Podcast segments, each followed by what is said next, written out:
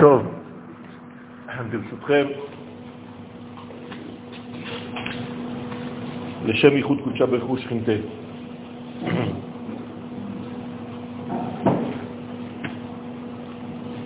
כל היקום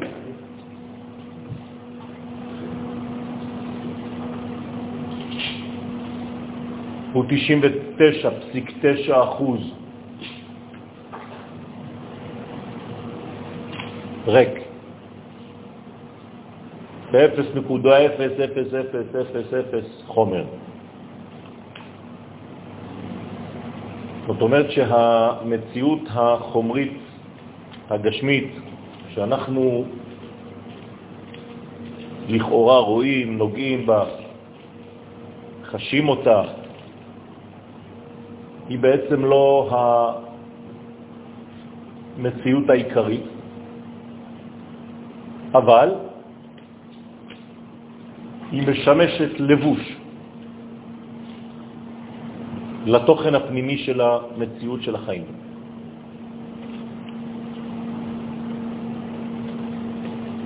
ואנחנו בלימודו של רבי שמעון בר יוחאי עליו השלום, זכותו תגן עלינו, מנסים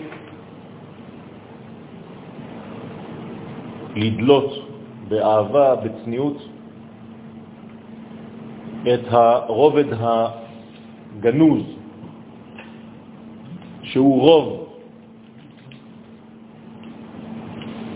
היקום, ולהלביש את הפנימיות הזאת בלבושים של לימוד, של אותיות, של דעת, כדי לנסות ולחבר את מה שאנחנו מכנים קודשא בריחו והשכינה. זה בדיוק העניין הזה.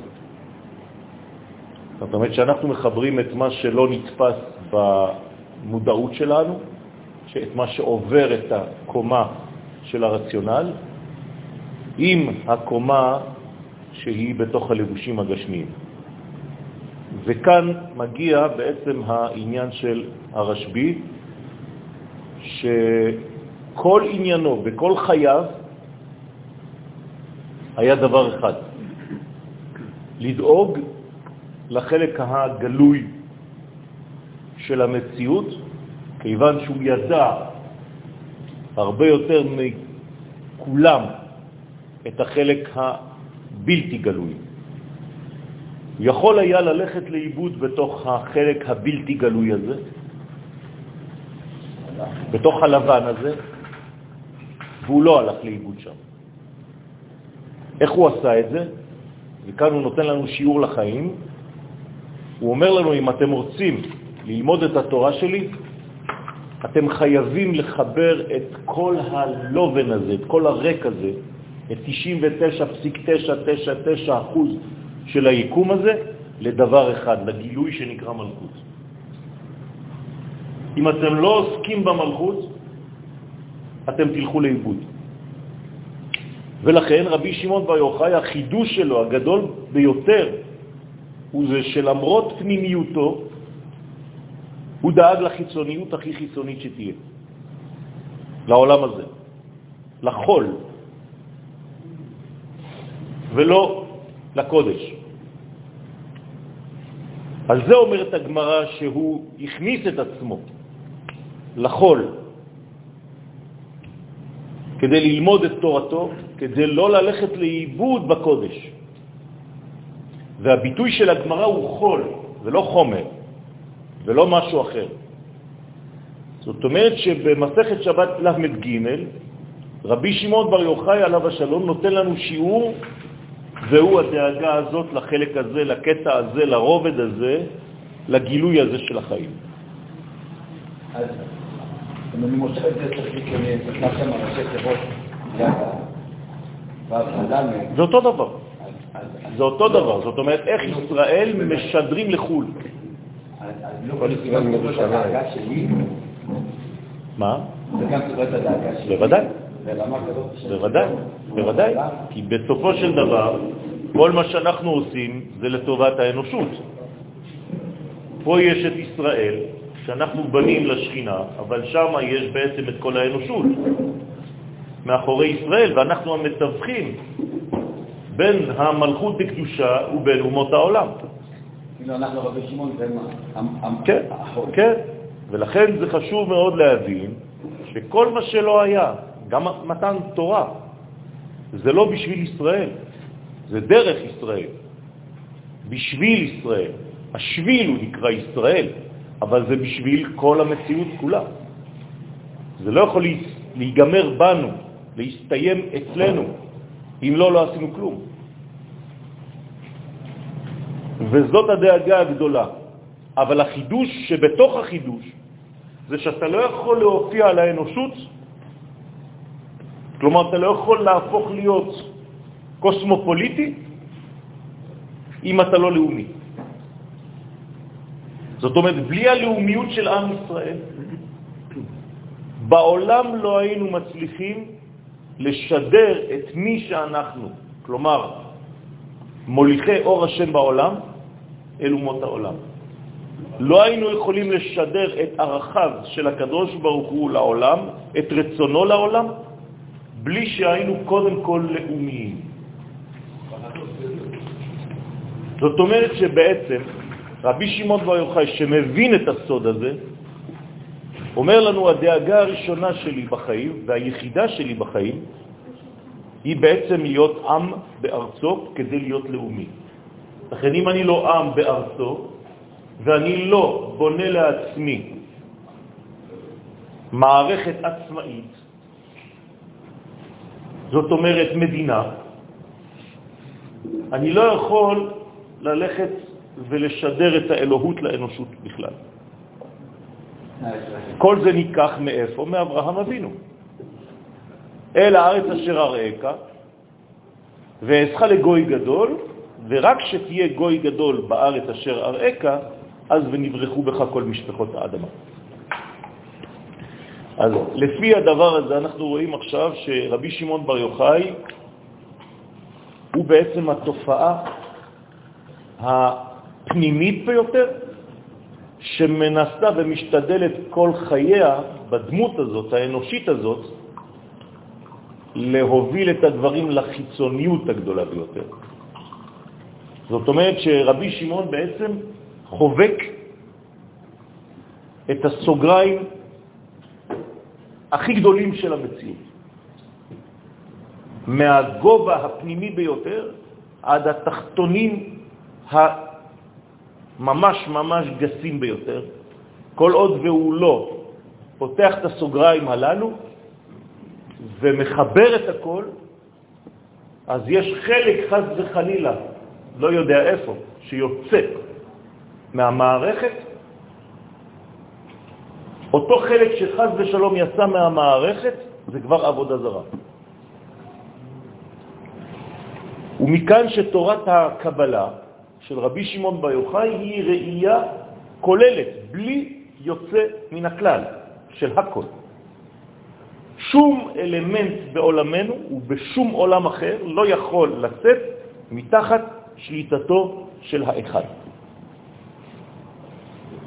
אם היינו תופסים וחיים בצורה כזאת, היינו מתקרבים יותר ויותר לערכים של הבורא, שזה נקרא בתורת הסוד אמונת הייחוד.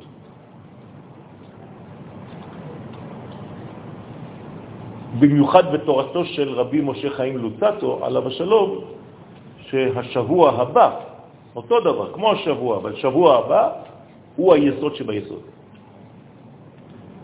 רבי שמעון בר יוחאי הוא ההוד שבהוד, הרמח"ל הוא היסוד שביסוד. זאת אומרת ש... כל חכמי הסוד הללו, ויחד איתם גם רבי מאיר בעל הנס, ויחד איתם גם רבי עקיבא, דואגים לדבר אחד, להקים את מדינת ישראל בתקופתם.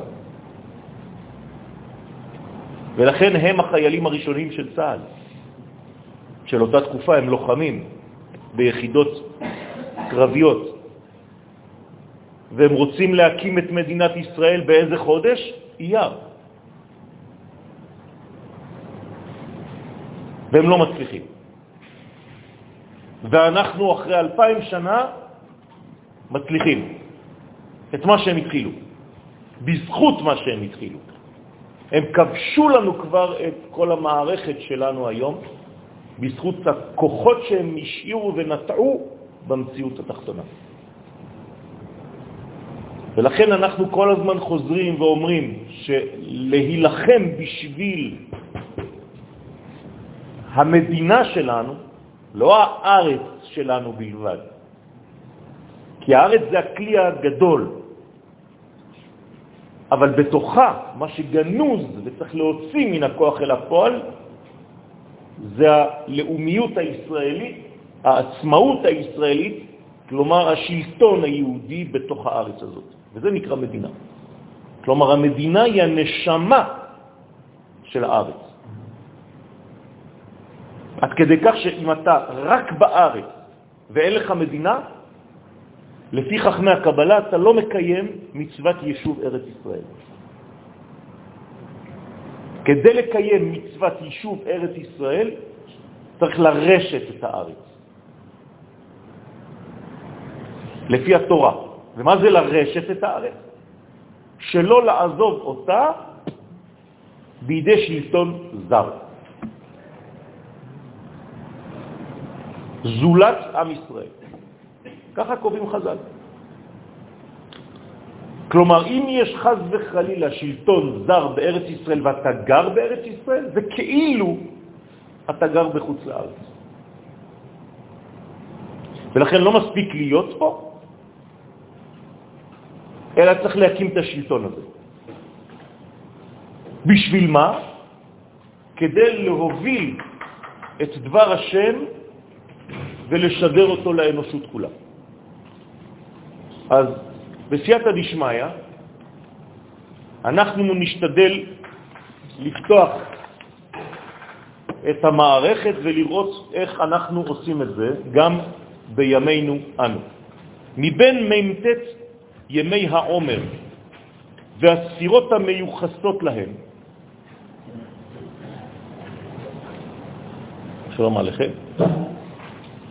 בחר רבי שמעון בר יוחאי, זכותו יגן עלינו אמן, למקם את עצמו בספירת ההוד שבהוד. מה זה הוא בחר? הוא בחר. פשוט מאוד. הוא מבקש מהקדוש ברוך הוא, אני רוצה להיות תחנה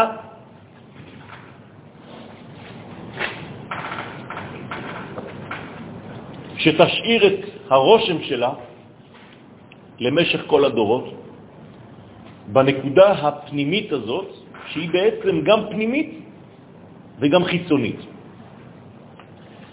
וכאן אנחנו נוגעים בדבר שכבר ראינו אותו, יש לנו כתר חוכמה ובינה, יש לנו פה חסד, גבורה, תפארת, נצח, הוד, יסוד והמלכות. אנחנו מדברים על הספירה הזאת. ימי הספירה, ספירת העומר, זה גילוי המוחים בתוך המידות, כדי להוביל את הכל אל המלכות. מלכות זה חג השבועות. זה ההילולה של דוד המלך.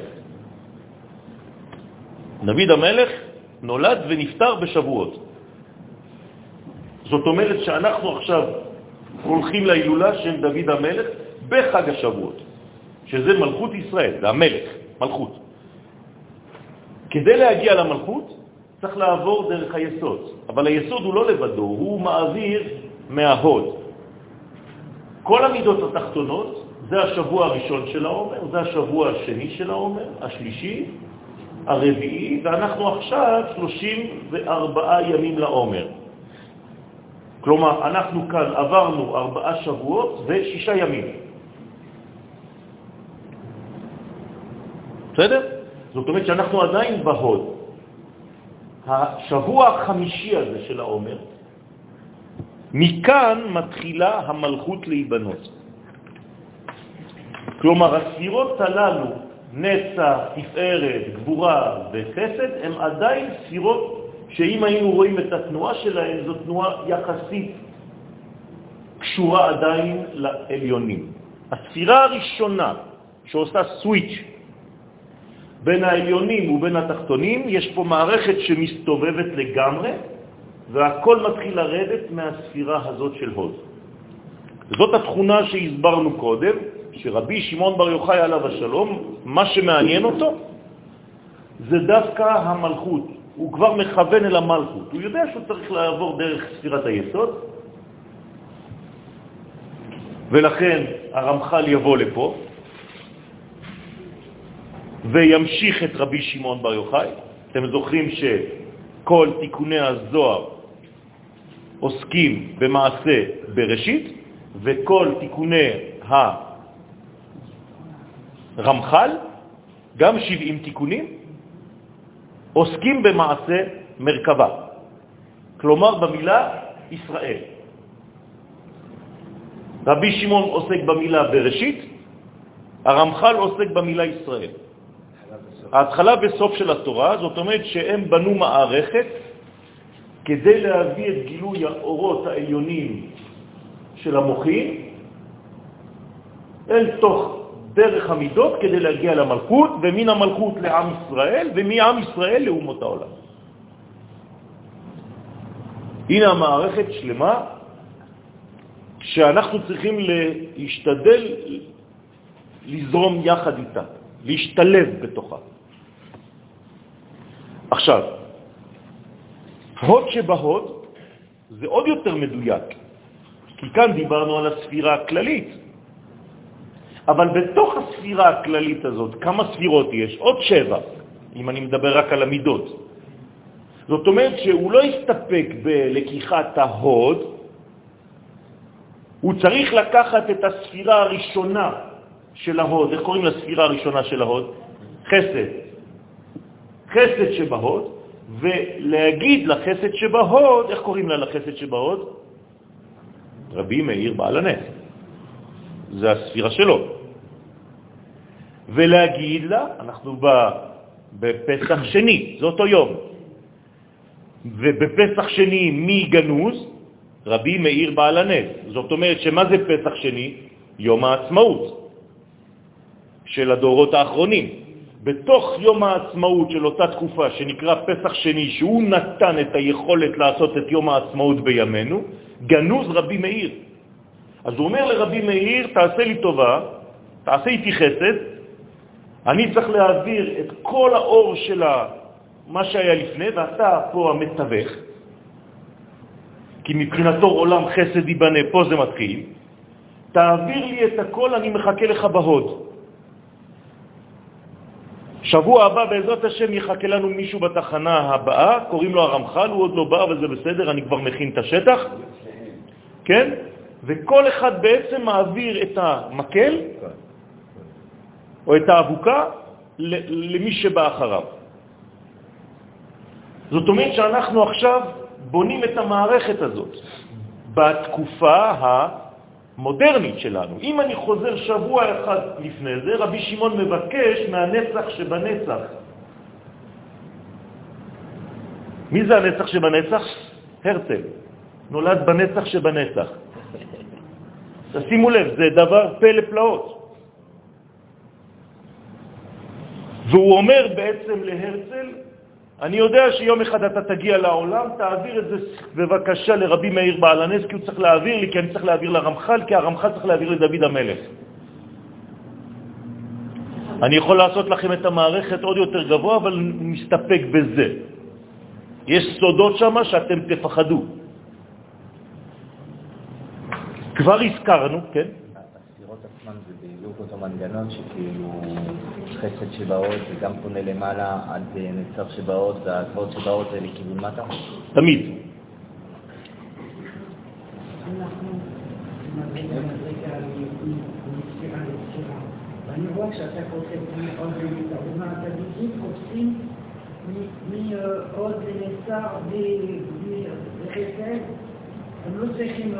הם צריכים, אבל איפה המגמה?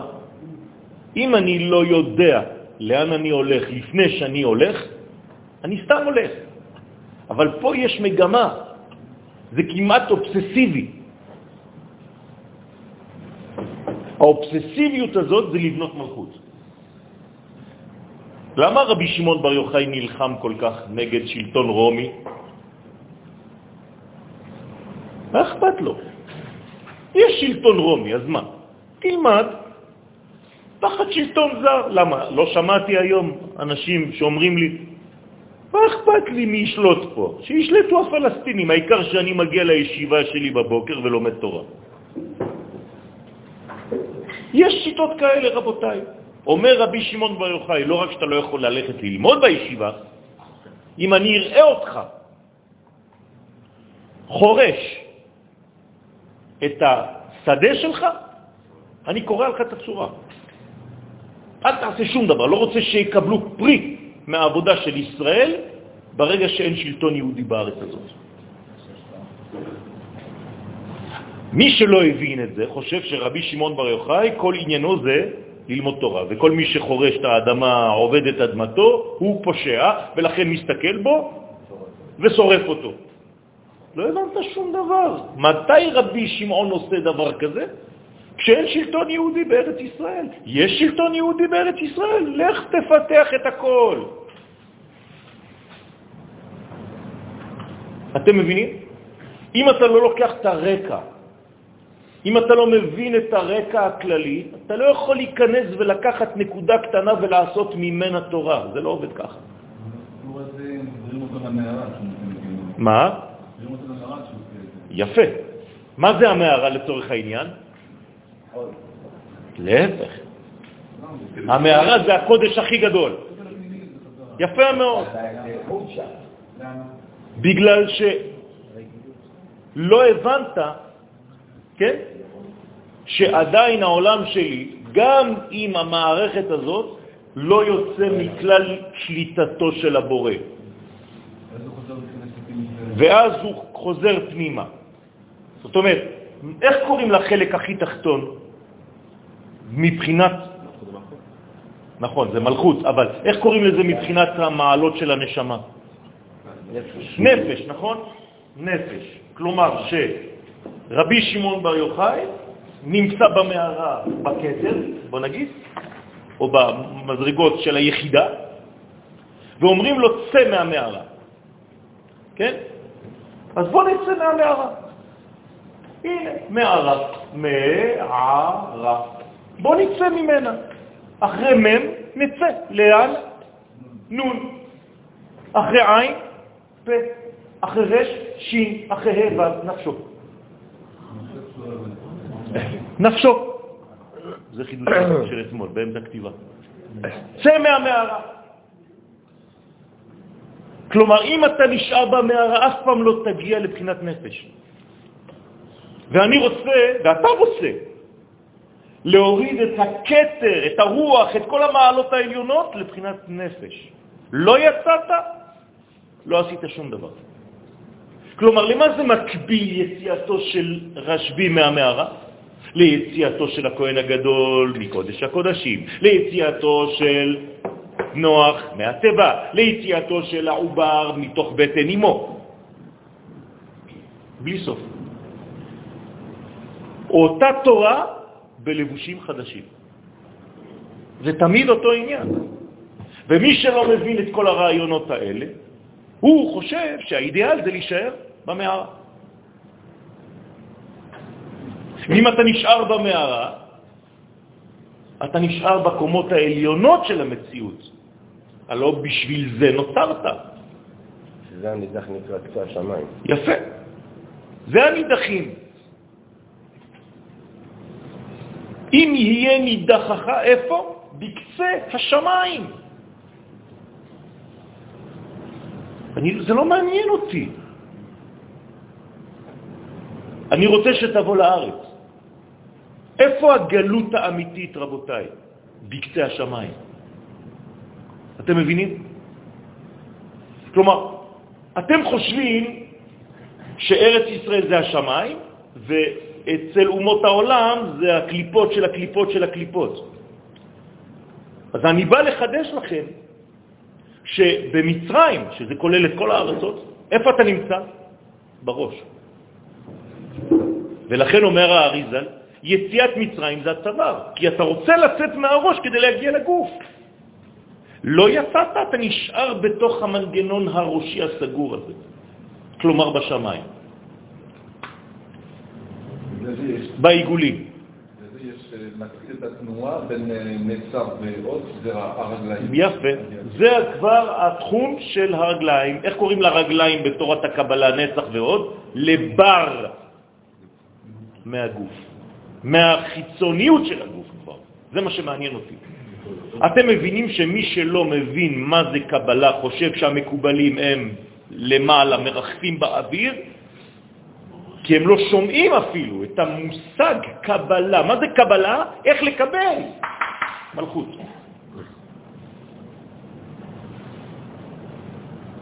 לכן זה מפחיד כל כך, כי אנשים לא יודעים בכלל מה זה. בלי התורה הזאת, הזרע הולך לאיבוד. למה אומרים על רבי שמעון בר יוחאי שסופי תיבות שלו זה? כי לא תשכח מפי זרעו. הזרע של רבי שמעון בר יוחאי זה ילדים שלנו היום, כולם מדליקים. רצית להגיד להם לא להדליק, השתגעו השבוע. הילדים השתגעו, מה אתה הורס לנו את רבי שמעון בר יוחאי? עכשיו, הוא יודע התינוק, הילד, מה זה רבי שמעון? לא יודע כלום. זה מראש השנה שעבר הוא כבר אוסף קרשים, הוא לא יודע למה. בתת מודע זה כי לא תשכח. כלומר, כל תינוק קטן באופן אינטואיטיבי מלא ברבי שמעון בר יוחאי, שדואג למה? להביא את האש האלוהית לאדמה. זה מה שמעניין אותי. זה המלכות.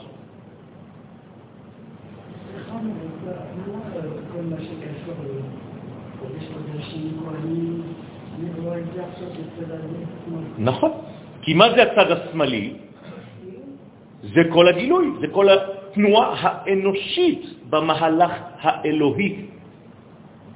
לפי זה איפה נמצא חודש אייר? פה. מה זה פסח שני? זה חייב להיות בצד שמאל. מה אתה נותן בצד שמאל לקדוש ברוך הוא? משקל. לכן כתוב משמאלה עושר וכבוד. מי שנמצא רק בימין, הוא יכול לברוח למעלה. אבל כשהימין מביא לשמאל, זה יורד למטה. כשהשמאל לא מחובר לימין, גם זה סכנה. כי מה הוא הופך להיות? אוניברסלי בלי להיות לאומי. הבנתם? כלומר, אם תיקחו את השמאל, למשל, בישראל, למי הם דואגים? לאומות העולם, לאנושות כולה, אבל את מי הם שוכחים? את עצמם. ואם תיקח רק את הימנים שאין להם את הבחינה השמאלית, הם דואגים רק ללאומיות הישראלית ולא אכפת להם מאומות העולם. זה לא נכון, לא פה ולא פה. ימין ושמאל, תפרוצי, חייב את שניהם. התפילה היא לא שמה, התפילה היא במלכות. אבל אנחנו מתחילים את המלכות בהוד. הוד זה הנשמה של המלכות. אין תפילה כל עוד אין בנייה משמה. ודאי. זאת אומרת שאי אפשר להתפלל כל עוד אני לא מרגיש שיש איזשהו שלמות שהגעתי למלכות בפני עצמה. שאתה, אם אתה לא לאומי, אתה לא יכול להתפלל. למה יעקב, כשהוא נמצא בתפארת, הוא לא יכול להתפלל?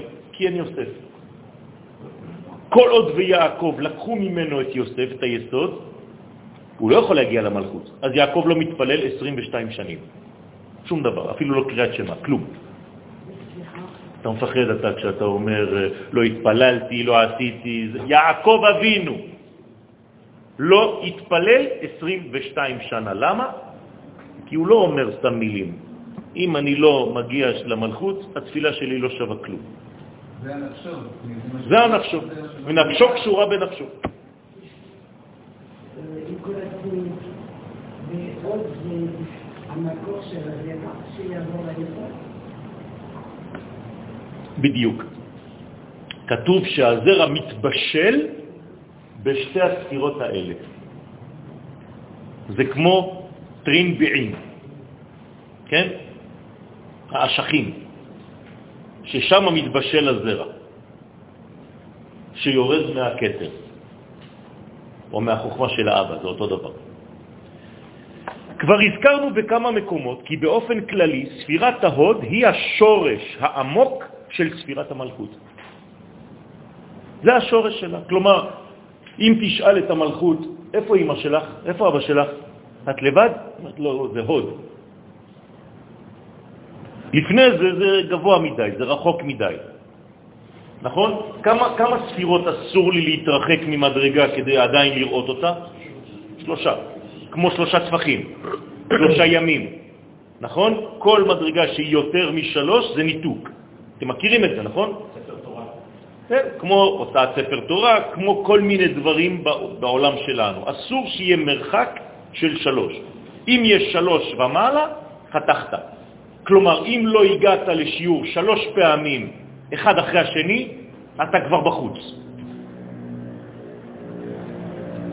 אם לא עשית משהו, אחד, שתיים, שלוש, אתה כבר לא ממש מרגיש את העניין. אתה חייב לחזור למדרגה של השלוש. לכן, הוד, יסוד, מלכות, אי אפשר יותר. אתה מדבר לי על המלכות, על נצח, היא לא יודעת מה זה, זה רחוק ממני. כן, כשעם ישראל בורח, שלושה ימים כבר זה, וואי וואי וואי, אך שנתפוס אותם. כשאני מתקרב למתן תורה, אומרים לנו, היו נכונים לשלושת ימים, לא יותר מזה. לפני זה אני לא יכול לדבר איתך, שלושה ימים לפני הדבר הזה, זה עדיין רחוק. תזכיר לי שלושה ימים לפני. כן, אל תגידו לי, תתקשר אליי בערב. לא, שלושה ימים לפני הפגישה שלך תזכיר לי. זה השורש של הפגישה שלך. לכן, זה השורש העמוק של ספירת המלכות. ממנה מתחילה להיבנות מלכות השם בעולם. כלומר, אם אני הולך עכשיו לספירה הזאת, שם מתחילה מלכות השם בעולם להתגלות. כך שניתן להבין את עניינו העיקרי של הרשב"י.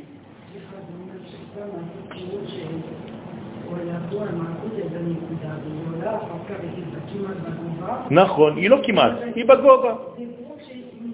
כן. כמי שדאג במשך כל חייו לגילוי רצון השם בעולם הזה, דרך ספירת המלכות,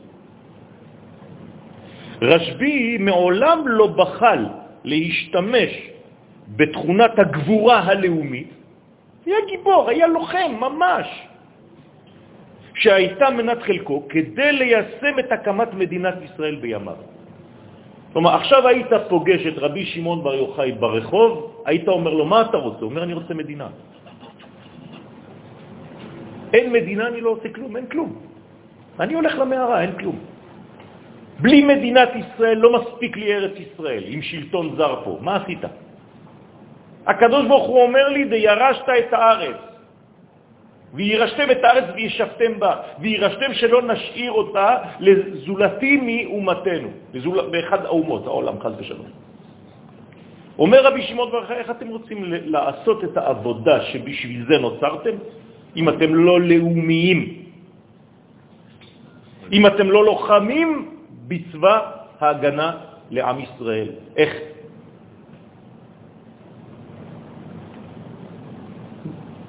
אבל זה, זה תנועה שלפי דעתי זה כמו מסר לקדוש ברוך הוא.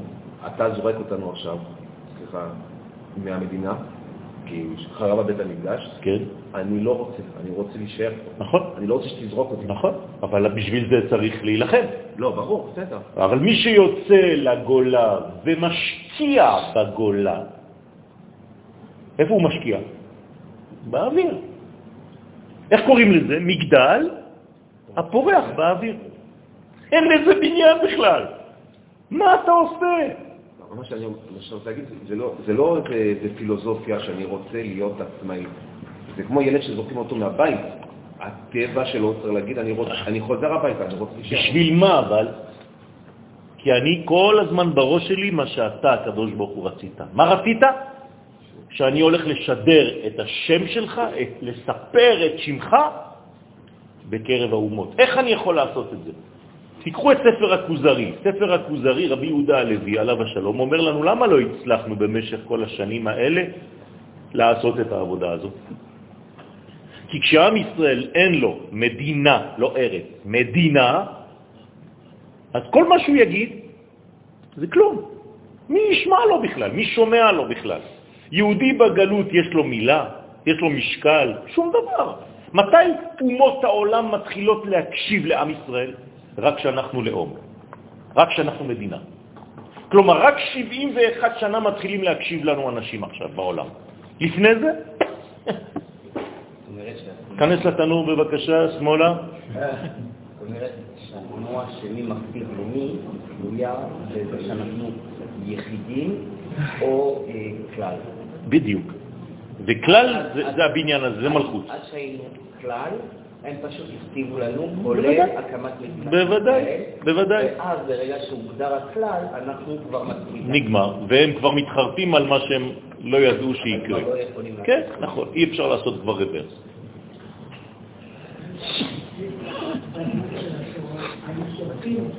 כן, לא ממש, רק, מספרים. עיגולים זה אותו דבר, זה בדיוק זה. יש שם עכשיו, יד ושם. בשואה היינו מספרים. אתה לא עולה בשם בכלל. מה זה אתה לא עולה בשם? יש ביטוי בעברית. זה לא עולה בשם. מה זה זה לא עולה בשם? אני אגיד מיל- מילתא דבדיחותא. כשאתה לא עולה בשם, גם לא סופרים אותך. פשוט מאוד. אתה אומר שהמהלך בכל היקום, בכל התקופות, אם אתה לא לאומי, יבוא מנגנון ויסתנן אותך. בוודאי. אתה לא, אתה לא קיים בכלל. ומה זה שם? מלכות. ברוך כבוד, ברוך שם כבוד מלכותו. שם זה מלכות, גילוי.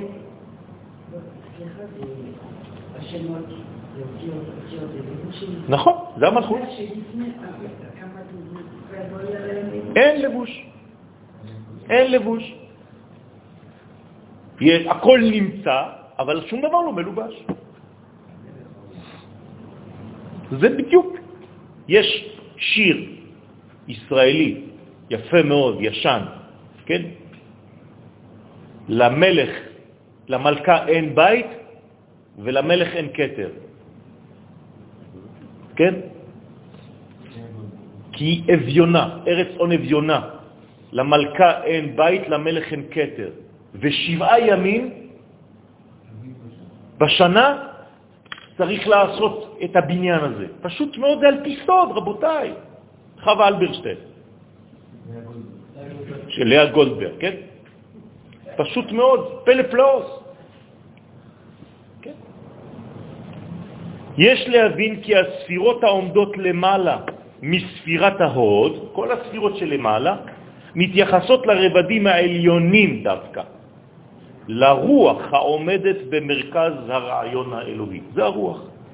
לעומת זאת, מן ההוד ומטה מתלבשים, לבוש, המוחים בתשתית התחתונה הדואגת ליישום הרעיון שעמד ביסוד כל היש.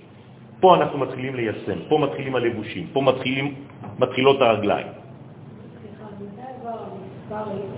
למספר? כן. לא, לא.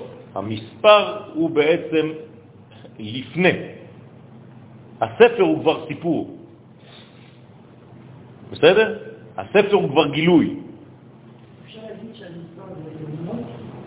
מספר זה אותיות, זה, זה, זה יותר נמוך מאותיות. נכון. לכן צריך לספור במספר שמות. כל פעם שיש ספירה, כתוב במספר שמות בני ישראל. נכון.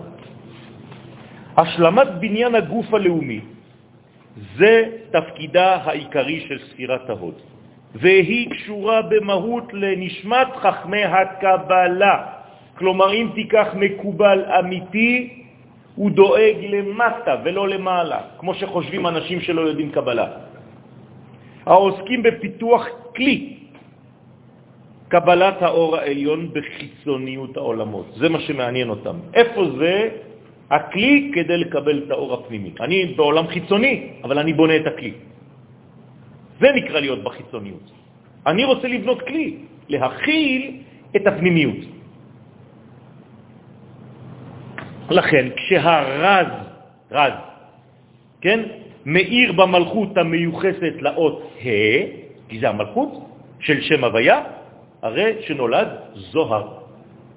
מה זה זוהר? רז, סוד של ה'. אז מה זה ספר הזוהר? זה לא הספר שזוהר, אה, כן? זה הרז של המלכות שהיא האות ה'. ואם חז ושלום אין לך את הרז, מה יש לך? זר. כלומר שלטון זר למלכות. אתם מבינים עכשיו למה רבי שמעון קורא לספר שלו זוהר? למה? כי כל הסוד שלי זה ההא האחרונה, זה המלכות. זה הרז של ההא. עכשיו, למה קוראים לזה רז? מלשון רזה? כי זה דק. תורת הרזים, לא תורת השמנים. למה זה תורת הרזים? כי תורת הקבלה היא מאוד מאוד דקה, היא עדינה, היא חייבת להיות רזה. כי אתה מוריד, מוריד, מוריד מהמדרגות שלא שייכות בכלל. ואם אתה לא עדין, אתה לא קולט בכלל מה קורה ביקום. הרב, איך יכול להיות שאנחנו הגענו עד עכשיו, לשנה, ליום הזה, בשום מקום, אף גדול דור לא קם ודופק על השולחן, חבר'ה, זה הכיוון. חבר'ה, זה הכיוון. אבל זה לא הגדולים, זה הקטנים. רק אני יכול, מה אני אעשה? בסדר? הנה, עשיתי. אל תגיד עכשיו, בחיים אף אחד לא עשה את זה, דפק על השולחן ולא אמר. עשיתי לך את זה בשידור חי. עדיין, בסדר? לא- שום דבר, עזוב. אל תחכה לגדולים. הקטנים עושים את העבודה.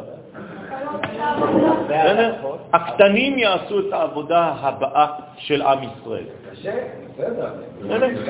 ותקבל, תקבל את זה שזה לא דווקא יעבור דרך הגדולים. זה הכי קשה היום לקבל.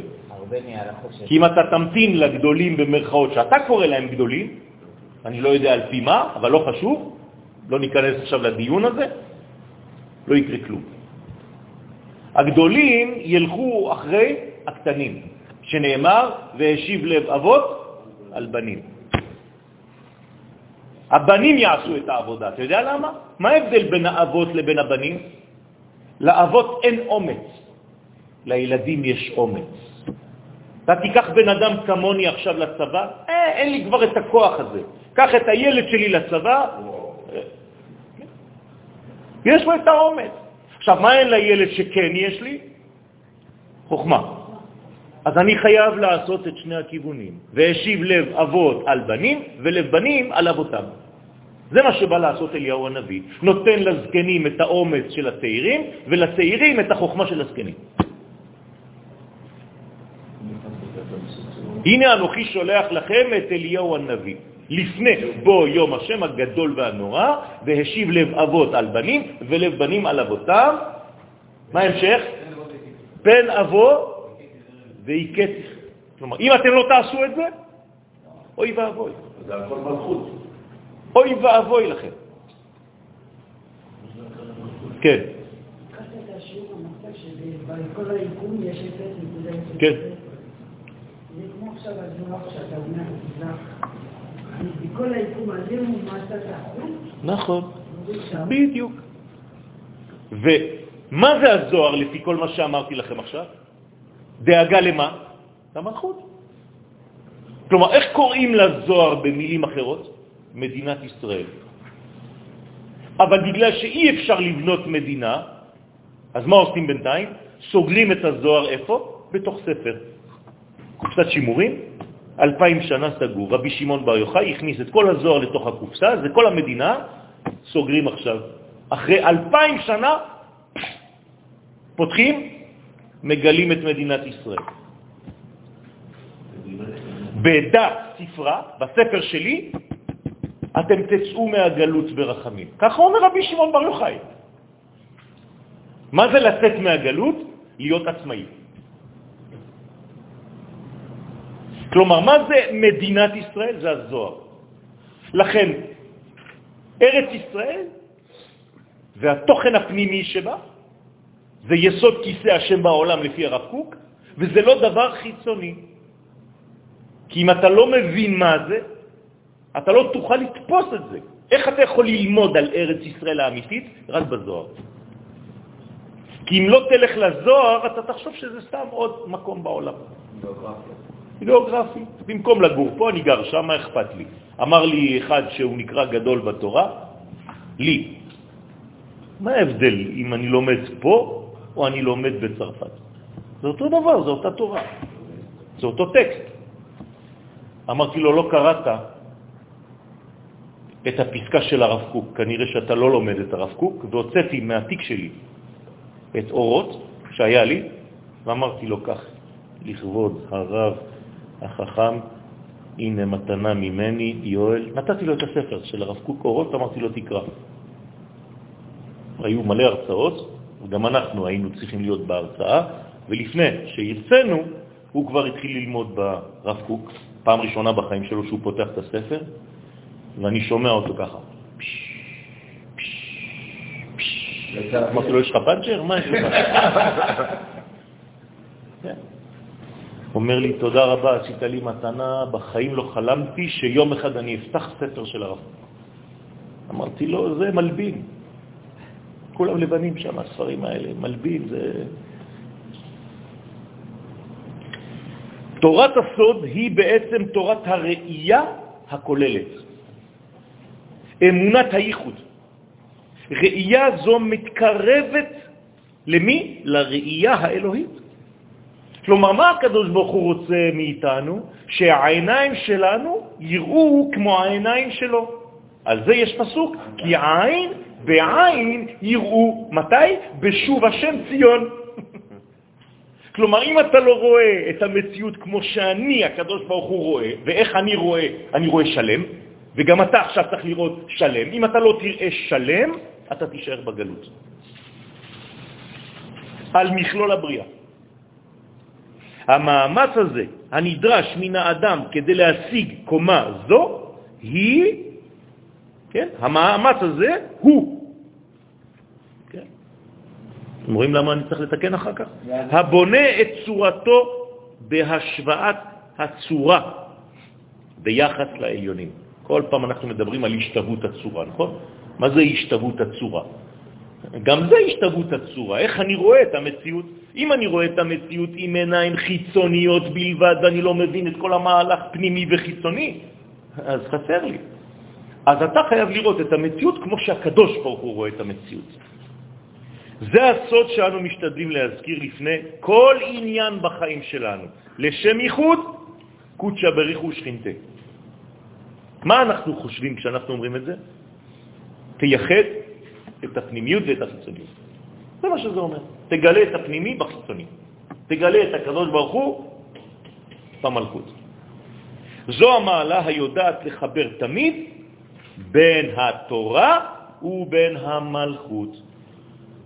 כי אם יש לך רק תורה ואין לך מלכות, לא יפה עשיתם, אומר הקדוש ברוך הוא לצדיקים, שזכרתם את תורתי ולא זכרתם את מלכותי. ואז מה קורה? תורה בלי מלכות, מה זה אומר? זרע לבטלה. לכן הוא מתייחס למי? לצדיקים. קדוש ברוך הוא אומר לצדיקים, לא יפה עשיתם. איפה לא יפה? עשייה. למעלה יפה. לא יפה עשיתם.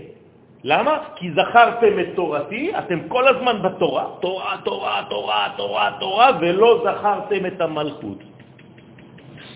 אז כל התורה שלכם, איפה? אין כלי. אז איפה הולך הזרע? חז ושלום. זרע לבטלה.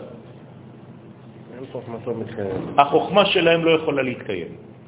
מי שתורתו מרובה ממעשיו, לא יפה עשיתם, אין תורתו מתקיימת, חז ושלום. גם התורה לא קיימת. אז למדת תורה כל החיים שלך, אבל אין לך כלי. לאן זה הלך? מגיע לשמיים, אחרי 120 שנה, למדתי כל היום. אין כלום, איפה הכלי?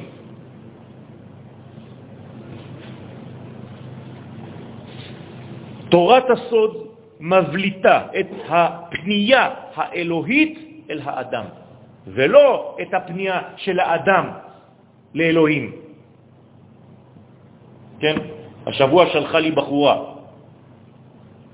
עבודה שהיא עושה באומנות דרך התורה. אז היא כותבת לי, אני עושה עבודה, איך האדם מתקרב לאלוהיו, ואיך התקרבת לשם, ואיך התקרבת לשם, ועשית זה להתקרב לשם, ו... ו... אז כתבתי לה, אני אף פעם לא התקרבתי לשם, הקדוש ברוך הוא יורד אליי ואני מנסה פשוט לקלוט אותו. היא אומרת לי, הרסת לי את כל, את כל העבודה. אמרתי, למה את רוצה שאני אגיד לך? מישהו יכול להגיד שהוא מתקרב למשהו? מה זה להתקרב לשם? למה הוא במימד שלי, הוא בגובה שלי, הוא לפי השכל שלי, אני אגדיר אותו? אני פשוט מנסה להשתדל להיות כמו הערכים שלו כאן, כדי שהוא יעבור דרכי. אז זה בכלל לא ממטה, ממעלה למטה. זה הכל לפי המעשים, איך אני יכול לעשות את הדברים האלה. זה הכל ממעלה למטה. היא נוגעת, תורת הסוד, באלמנט האובייקטיבי ביותר היורד בתורת נבואה, ממעלה למטה. אם לא, זה לא אובייקטיבי, זה סובייקטיבי. מן הפנים לחוץ. איך קוראים לזה דבר שיוצא מן הפנים לחוץ? אמונה. זה נקרא אמונה. אמונה זה גילוי הפנים כלפי חוץ. זה נקרא לאמן. מי יכול לקבל אמונה? אומר דוד המלך, שקול בארץ וראה אמונה. אתה לא שוכן בארץ, במלכות, אין לך אמונה. תפסיק. אין לך אמונה, כי אתה לא מאמן באמת. החיבור השלם הנ"ל הוא הכוח שעתיד לבטל את המוות מן העולם. עכשיו אתם מבינים מה זה המוות. מה זה המוות? זה הפרדה. זה ניתוק בין שתי הקומות האלה. אם אני עכשיו מחבר מחדש את שתי הקומות האלה, מה אני מבטל מהעולם? את המוות, כי אני מביא עכשיו חיים. איך קוראים לדבר הזה שמחבר את שתי הקומות? רבי שמעון בר יוחאי. ולכן מתי הפסיקו למות התלמידים של רבי עקיבא? בל"ג בעומר. מה זה הפסיקו למות? מה, סתם אינפורמציה של הגמרא יצא ככה? לא, בגלל שרבי שמעון בר יוחאי יצא מהמערה באיזה יום? ל"ג בעומר? אין יותר מוות בעולם. אם היינו מצליחים להישאר במדרגה הזאת, אין יותר מוות בעולם. אף אחד לא יכול למות כבר. כי זה עכשיו רק חיים. כלומר, אם אין לך מלכות, את מי אתה מחלל? את השם. למה? כי יש מוות. וכל מוות זה חילול השם. כי אתה רואה שיש כוח בעולם הזה שיותר גדול מהחיים. כולם מתים, בתי קברות מלאים במתים. אז מי גיבור? מי הכי גיבור פה? המוות. אז למה אתה אומר לי שהקדוש ברוך הוא הכי גיבור? אם הוא היה הכי גיבור, לא היה מוות. אתם מבינים?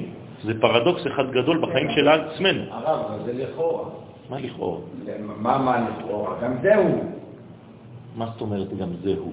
גם כביכול... כן, אבל יש לי תורה. מה התורה אומרת לי? ביום אכולך ממנו, מות תמות. אז מה אכפת לי שזה גם הוא? בוודאי שזה הוא, הכל הוא, אז מה? גם הגלות זה הוא, אז מה, אז אני אחיה בגלות? לא. אני לא חייב לקבל את המציאות, כמו שהוא אמר, אם אני תלמיד טוב, אני מנסה לחזור לכיתה. ואם אני תלמיד טוב, אני מנסה לבטל את המוות. אם אתה אומר גם זהו, אז הכל גם זהו. אז לא עשית כלום בחיים שלך. לך לישון ונגמר. אין דבר כזה. לא. אז בעצם. בוודאי. ולכן זה לא אידיאל להיות במערה. הוא בורח. לברוח זה לא חיים. ממה הוא בורח? בגלל שיש שלטון זר בארץ ישראל, זה לא מתאים לי. אז אני הולך בינתיים למערה, וזה לא אידיאלי. אבל עדיין נשאר בישראל. בסדר, אבל שוב פעם, מי שחושב שזה אידיאל, מה הוא יעשה היום, והוא לא מבין את זה, הוא בכלל לא לאומי, אבל איפה הוא לומד תורה? במערות. זה בסדר, אבל אתה לא לאומי. רק לך ללמוד במערות. לא הבנת כלום. מה? מה? כן. אין ו' בזוהר. בסדר? זה זין, ה', רש. אבל זה אותו דבר. בסדר? כן, כן. לא בכדי מציינים, מציינים חז"ל את העובדה שתלמידי רבי עקיבא פסקו מלמות ביום המיוחד הזה, הדואג לממש את האור העליון במלכות התחתונה. זה הסוד של החיים. בגלל זה הגמרא באה ואומרת את מה שהיא אומרת בקשר לתלמידים. זה סוד החיים. כך ניתן לתקן את חטאו של אדם הראשון. מה גרם החטא של אדם הראשון? למות. עכשיו, אם אני מגיע ליום שהגמרא אומרת לי שאין מתים, מה זה אומר? שתיקנתי את חטאו של אדם הראשון. ל"ג בעומר זה יום תיקונו של אדם הראשון. לפי זה, מה היה חסר לאדם הראשון? זוהר. וזה בדיוק מה שאומר רבי חיים ויטל. למה מת אדם הראשון ואכל מעץ הדת שלא רצה ללמוד קבלה? ככה אומר רבי חיים ויטל, עליו השלום. מפחיד. אדם הראשון לא למד קבלה, ולכן הוא מת. מה זה לא למד קבלה עכשיו, לפי מה שאמרנו? לא למד איך לקבל, לא דאג למלכות.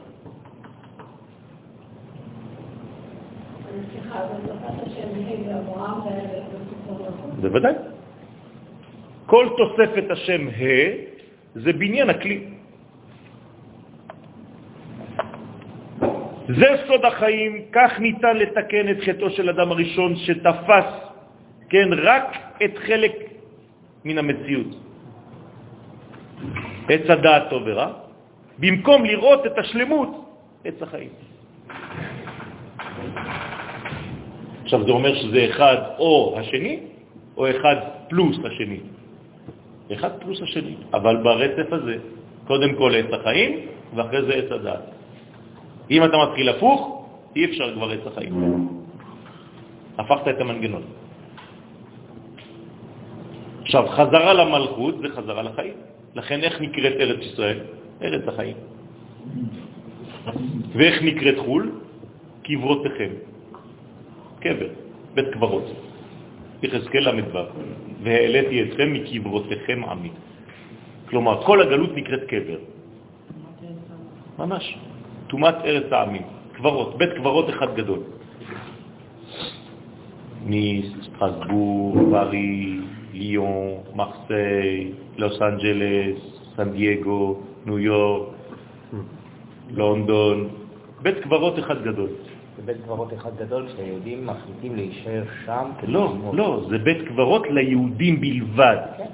לאחרים, לא. זה הטבע. הכ- הכוונה היא, הכוונה היא כאילו ברגע שבונים את הלאומיות, יהודים שמחליטים להשתקם שם ולחיות נכון, שם נכון, וללמוד נכון, שם. זה הבית קברות.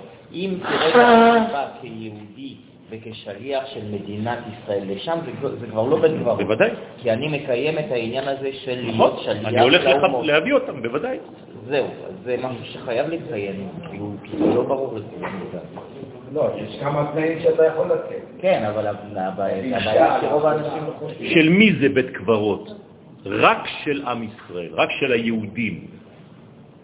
והעליתי אתכם מקברותיכם, שלכם, לא של האחרים. בשבילך זה קבר, להיות במרוקו ולהקים בית ספר יהודי של רבנים, היום, ב-2019. תגיד לי, מה אתה נורמל? וללכת לגריבה כדי לעשות ל"ג בעומר, במקום להישאר פה וללכת לרבי שמעון בר יוחאי. מה אתה עושה? מה אתה עושה?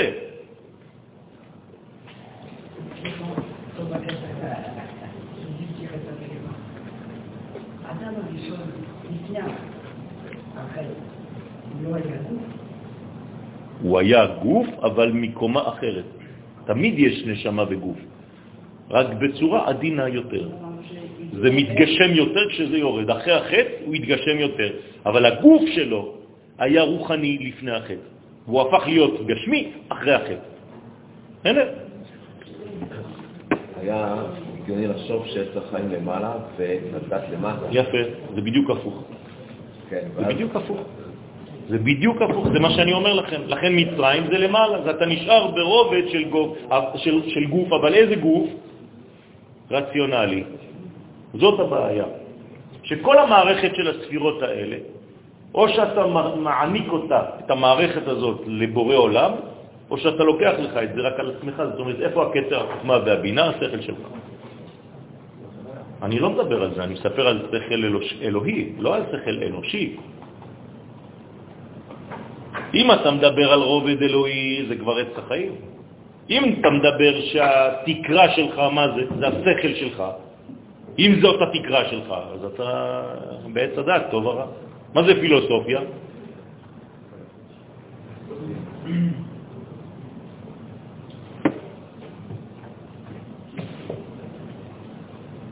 מה זה פילוסופיה? שכל אנושי. התקרה של הפילוסופיה זה שכל אנושי. חי לחודש אייר. מה זה חי? י"ח? מתי זה? ל"ג בעומר. אתם מבינים למה זה חי? פשוט בל"ג בעומר זה סוד החיים. רבי שמעון בר יוחאי אומר לנו, אני עכשיו משאיר לכם תחנה מיוחדת. תלכו לשם, תיקחו אנרגיה כמו פקמן, תאכלו, תאכלו, תאכלו, תאכלו אנרגיה, אחרי זה אתם יכולים לצאת ולאכול עוד פעם אה, כל מיני קטנים. כן? חי לחודש אייר הוא התאריך העוסק בצורה מושלמת בייחוד בין הלאומיות הישראלית ובין ערכי הקודש השייכים לה. חודש אייר בעצמו פועל לאותו איחוד, והוא באמצע בין יציאת מצרים ובין מתן תורה. עכשיו, מה זה יציאת מצרים? לאומיות. מה זה מתן תורה? דתיות. כלומר, מה זה חודש אייר? לאומי, דתי. הוא באמצע. זה מה שלמדנו בראש חודש אייר, שיש בו משני החודשים יחד. לכן, בחודש הזה אפשר ללמוד תורה ברמה אלוהית. מה זה ראשי תיבות של החודש של ההוויה? התהלל המתהלל, השכל וידוע אותי.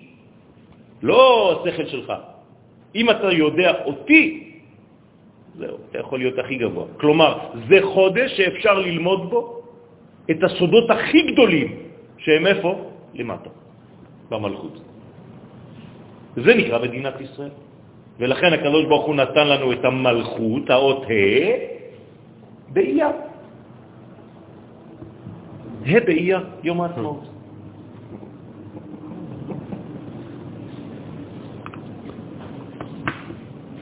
והשבוע החמישי של העומר, המיוחס כאמור לספירת ההוד, עושה זאת שוב באופן פרטני יותר. כלומר, גם אצל האדם באופן פרטי זה יורד ויורד ויורד ויורד ויורד ויורד. עכשיו, הה זה המלכות. זה הבפועל, נכון? בפועל זאת אומרת בגילוי. מה הבכוח של המלכות? ירושלים. לכן זה בכף ח' אייר. יום ירושלים. מה אומר הגאון מווילנה לתלמידים שלו לפני 200 שנה, 250 שנה? אני רוצה שבה לחודש אייר ובכ"ח לחודש אייר תלבשו בגדים של חג. אומרים לו, למה רבנו? אמר להם, אל תשאלו שאלות, זה חגים שעוד מעט יבואו לעם ישראל. לא. כן, הוא ידע לתת. רק הם לא ידעו להבין מה זה. הוא נתן, נתן. זאת ועוד שהדבר משתכלל כשמדובר בריכוזיותה של אותה תופעה בספירת ההוד שבהוד. כלומר עכשיו זה עוד יותר מצומצם, זה הוד שבהוד. שאז ממש מתחברות כל הקומות בדאגה לגילוי האור במלכות דקדושה. גילוי ערכו של הנצח בעולמנו, כי מה זה הוד? זה מגלה את הנצח. דוק, מה עושה ההוד? מה עושה ספירת ההוד? היא לוקחת את הנצח ומורידה אותה, נכון? מה אנחנו רוצים? את הנצח. נצח ישראל לא ישקר. אז ההוד לוקח את הנצח ומביא אותו למטה. אם יש נצח, מה אין? מוות. כי הנצח בולע את המוות, בילה המוות לנצח. אז גילוי ערכו של הנצח בעולמנו החולף הוא סוד ביטול המוות מן המציאות. זה. תביא את הקדוש ברוך הוא לעולם הזה, תביא את הנצח לעולם הזה. דרך אגב, כשאומרים נצח ישראל לא ישקר, זה לא אנחנו. מי זה נצח ישראל? זה הקדוש ברוך הוא, הוא נקרא נצח ישראל. הוא הנצח שלנו. הקבלה דוגלת בגישה חיובית לכל מהלכי החיים. זאת אומרת, מה זה הקבלה עכשיו? זה לא להתעסק ברע, אלא להוסיף אור. אל תתלכלך בבוץ, רק תוסיף אור. היא באה להוסיף אור במקום לצאת למלחמה נגד החושך. כל מה שאמרנו מרוכז במשנה, במסכת אבות פרק א'. אבטליון אומר, חכמים היזהרו בדבריכם. אתם זוכרים מה זה היזהרו בדבריכם? תכניסו זוהר כשאתם מדברים, אם אתם באמת חכמים. למה? שמא תחובו חובת גלות, כי אם לא תכניסו זוהר, תלכו לגלות. משנה, משנה. ותגלו למקום מים רעים. כי מה זה גלות בשביל יהודי? מקום של תורה, מים, רעים. אתם תלמד תורה שם, אבל זה מים רעים. וישתו התלמידים, כן, בישיבה שם, הבאים אחריכם וימותו. תלמידים מתים בישיבה בחו"ל. כי הם שותים תורה של גלות. ומה? נמצא שם שמיים, מלכות, מתחלל, חילול, חילול השם. אני, אני אומר דברים חריפים, חבל על הזמן פה. חבל על הזמן. זאת אומרת שהחילול השם הגדול זה ללמוד תורה בחו"ל. אבטליון אומר את זה. מפחיד, ממש מפחיד. אני בעצמי פוחד מהמילים שאני אומר עכשיו. אבל זה מה שכתוב, רבותיי. אתם ראיתם פעם תלמידי חכמים שהתלמידים שלהם באים ושותים מים מרים ומתים? כי אתה לא עוסק בגאולה בכלל, אתה לא עוסק ב... בבירי, במלכות.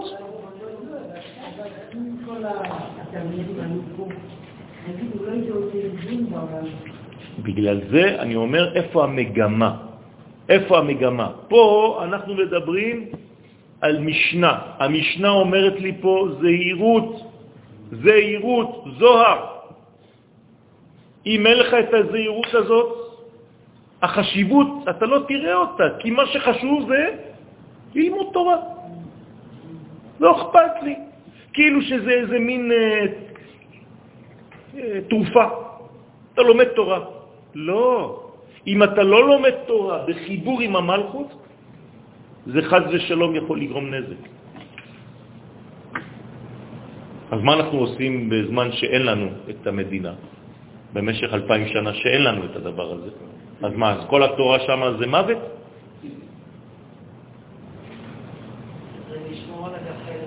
זה שומר. אנחנו לא יכולים לעשות אחרת. אז איך קוראים לנו בכל השלב הזה? עצמות יבשות.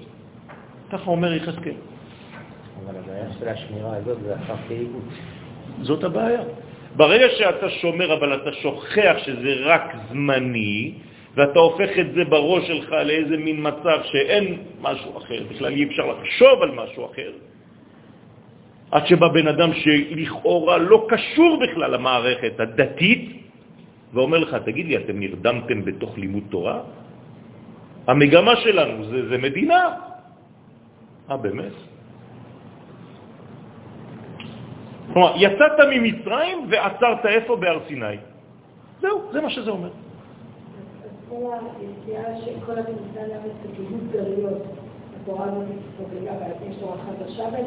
זה- זה- התורה, זאת התורה, זה קיבוץ גלויות. איך קוראים לגאולה? קיבוץ גלויות. הרמב"ם, איך הוא מגדיר גאולה? קיבוץ גלויות וחזרה של שלטון יהודי בארץ ישראל, שעבוד גלויות. אין בין עולם הזה לימות המשיח אלא דבר אחד, שעבוד מלכויות בלבד. מה זה אומר? ואיזה פסוק הוא מביא בשביל זה?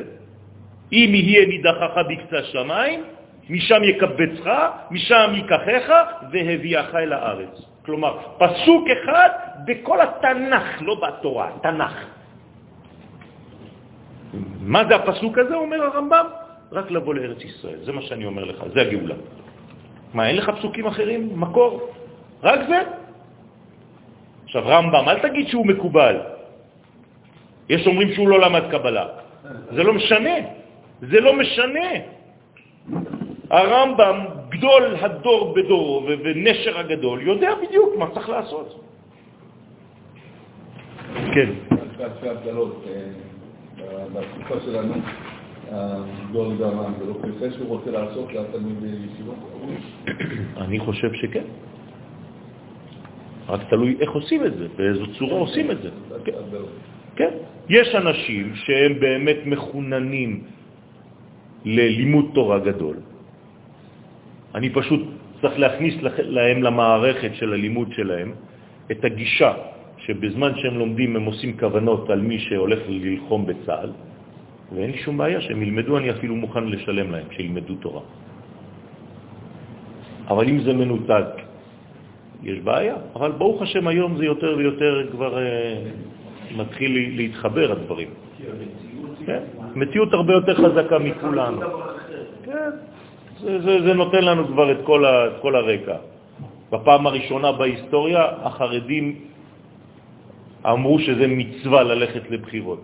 אף פעם לא ראיתי את זה כשהייתי קטן פה, אין דבר כזה. לא היו הולכים בכלל להצביע. אין דבר כזה, שתדעו לכם, אני נולדתי פה. אין דבר כזה. השנה, מצווה. מה קרה? מה קרה? כן, אז תגידו לי, יש להם אינטרסים, בסדר, לא חשוב. אבל מאיפה הם עושים את הדברים האלה? מהמערכת המדינית. הרי כולם עכשיו בממשלה. אז מה? מה זה אומר? נכנסת לתוך המערכת. אתה לא יכול לירוק על המערכת שאתה בפנים. זאת אומרת שהדברים הרבה יותר חזקים ממה שאנחנו חושבים, וברוך השם הדברים מצטמצמים ולאט לאט הכל נפתח. ואם זה לא אנחנו, זה הילדים כבר. אז לא לדאוג יותר מדי, וואי, וזה, וחרדים, וזה. זה כולם אחים. רק צריך לתת את הכיוון הנכון לכל אחד ואחד. כן. אפשר להגיד שעצירה מדי גדולה אה, בזמן בהר סיני, בלי לייחס את זה להגיעת אה, ארץ ישראל, זה מביא אותנו לאלוהים אחרים? בוודאי. לכן משה אומר בספר דברים, רב לכם. מה זה רב לכם? עצירה יותר מדי גדולה. שבט בהר הזה, מספיק. נשארתם יותר מדי זמן. בסדר? זאת אומרת שיש לנו כאן מערכת שלמה שצריך לבנות אותה, להבין אותה, לעכל אותה, ופשוט לחיות לפי אותם ערכים. כל זה, רבותיי, רבי שמעון בר יוחאי. עכשיו, לך תסביר את זה למי שהולך להדליק מדורות ובכלל לא מחובר לחלק המגולה של הדבר הזה. לא דואגים בכלל לרבי שמעון בר יוחאי, אפילו מי שמדבר על רבי שמעון בר יוחאי. אתמול ראיתי שני דברים שפשוט כאב לי, כאב לי. בלי עכשיו להיכנס, בגלל שלא כולם כאלה, אבל ראיתי ברסלבר אחד אתמול, שמה, על מה הוא מדבר בזמן של רבי שמעון בר יוחאי? על רבנו. על רבי נחמן ועל הזה והזה. ת, תגידי, אתה, אתה נורמלי? זה הכבוד שאתה נותן לרבי שמעון בר יוחאי. מצד שני ראיתי חבדניקים שצועקים ועם טופים בצרפת, כן, יחי אדוננו, מורנו ורבנו. נו באמת, נו באמת. נו באמת. יש לך בעיות של קשב וריכוז? אתה לא יודע שזה רבי שמעון בר יוחאי? אז חז ושלום אני לא נגד הרבי מלובביץ' ואני לא נגד רבי נחמן מברסלב, אבל תבין מה אתה עושה. היום אתה חוגג את הבוס של כל התורה הזאת. הוספת הזוהר בדיבור החכמים עניינו למתק את הדינים הקשורים לעצם הבריאה. זה נקרא מיתוק הדין. זאת אומרת שרבי שמעון בר יוחאי בא למתק את הדינים של העולם הזה. איך ממתקים דינים? שורשם. מעלים את הדברים לשורש. אין הדינים נמתקים אלא בשורשם. מדובר בהנגשת השקט הנחוץ לכל מי שחי ברעש העולם הזה. אני חייב לחזור לשקט מתוך העולם של הרעש.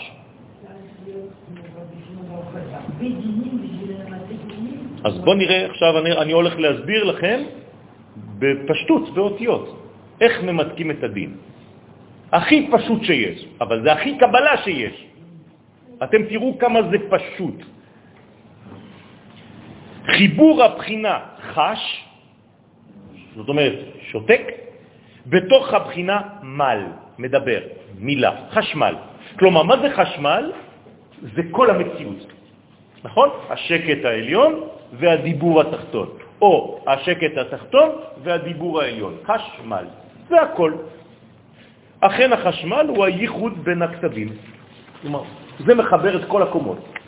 עכשיו אנחנו נלך לראות איך ממתקים את הדין. תורתו, תורת הסוד יודעת להביא אל תוך חוקי הטבע את מה שעומד למעלה מאותם חוקים. זוהי התכונה המיוחדת של ממשיכי החסדים לעולמנו. זאת אומרת שאני הולך ומביא חסדים לעולם הזה. כמה חסדים יש? חמישה חסדים, נכון? איפה הם נמצאים? בכל אחד מהספירות, נכון? חוץ מכתר, חוכמה ובינה, מתחילים בחסד. אז יש לי שבוע ראשון, אני נותן את החסד שבחסד, למי? למלכות. בשבוע השני אני נותן את החסד שבגבורה, למלכות.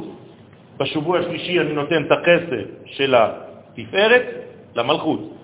ברביעי את החסד של הנצח במלכות, ובחמישי אני נותן את החסד של ההוד. נגמר או לא נגמר? נגמר. יש רק חמישה. כלומר, מתי אני נותן את החסד האחרון למלכות? עוד פעם בספירת ההוד.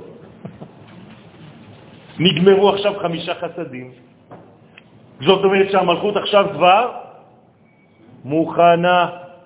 נתתי לה את כל מה שהיא צריכה. לא, בנושא חסדים. זה, זה האור שלה, זה מה שמחיה אותה. גבורות זה היה לפני. מה היסוד נותן למלכות? מה? מה היסוד רק מעביר. הוא עני, אין לו שום לא- דבר לא מעצמו. הוא שום לא דבר. שום, אה, שום דבר מעצמו, אין לו כלום מעצמו. הוא רק צינור. הכללות של כולם. הכללות. אז הוא שומע את החסד של עצמו? אין, אין, אין לו כלום. אבל כל הספירות נמצאות גם ביסוד. עוד פעם, מה זה נמצאות? הן עוברות דרכו. לא, הוא אומר כאילו שיש עשר ספירות של היסוד עצמו. כן. הרי. כל, הרי גם כשאני הולך עכשיו בספורט לעשות את הספירה, כן. נכון? שבוע הבא, אז אני אומר, אני הולך להגיד חסד שביסוד. כן. לא אומר, אני לא... אני אבל לא מה זה החסד יסוד שביסוד? לא, אבל החסד שביסוד זה כל החסדים שעוברים דרכו. זה הכללות של כל החסדים שעוברים זאת דרכו. אומרת שביסוד, כאילו החסד שביסוד זה, החסד של... זה הכללות של כל החסדים. גבורה, ובגבורה זה הכללות של כל הגבורות. זה הכללות. כן, כן, כן. נכון, נכון. זה העבודה שלנו. רק לגלות, מה זה ברית מילה? להוציא את הקליפה ולגלות את המלכות. כי הפריאה זה מגלה את מה? את החלק ששייך לעם ישראל. זה נקרא הכיפה. אם לא עשיתי ככה עם הבשר, זה עדיין מכוסה. אז אני צריך להפוך את הבשר לא רק כדי להוציא את הקליפה, הקליפה כבר יצאה. מה אני עושה עם החלק שנשאר? חושף אותו, מגלה אותו. אוקיי, של... זה נקרא עטרת היסוד, זה עכשיו כנסת ישראל.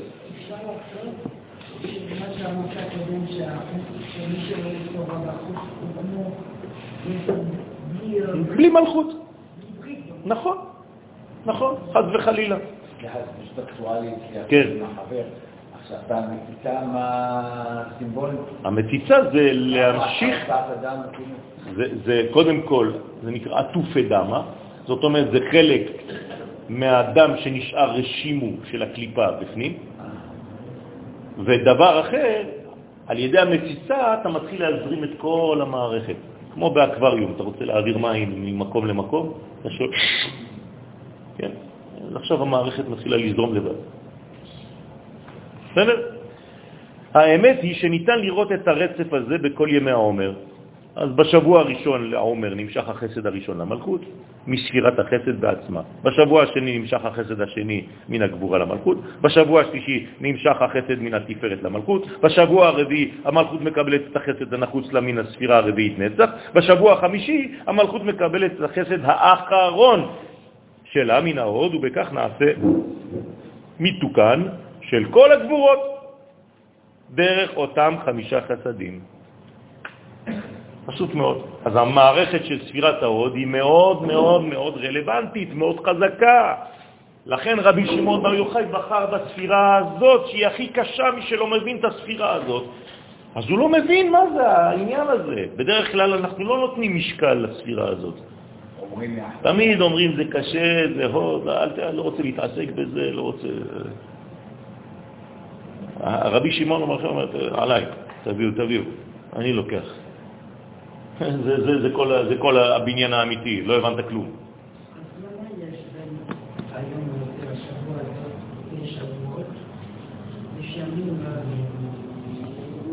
תכף נד- נדבר בזה.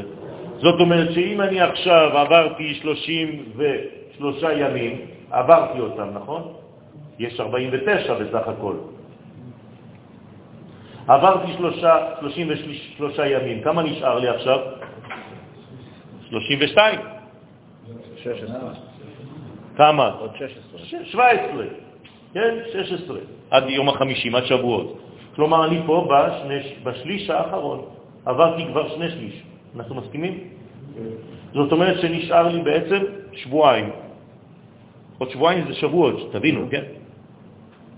זה קרוב מאוד. עכשיו, מה קורה בשבועיים האלה? אומר הזוהר הקדוש שסוגרים את השערים שאי אפשר לראות יותר את המלכות. אנחנו עכשיו בשבועיים האחרונים שהם הכי חשוכים. למה? למה? דווקא אם אני מתקרב לחג השבועות, הייתי אמור לראות יותר ויותר אור.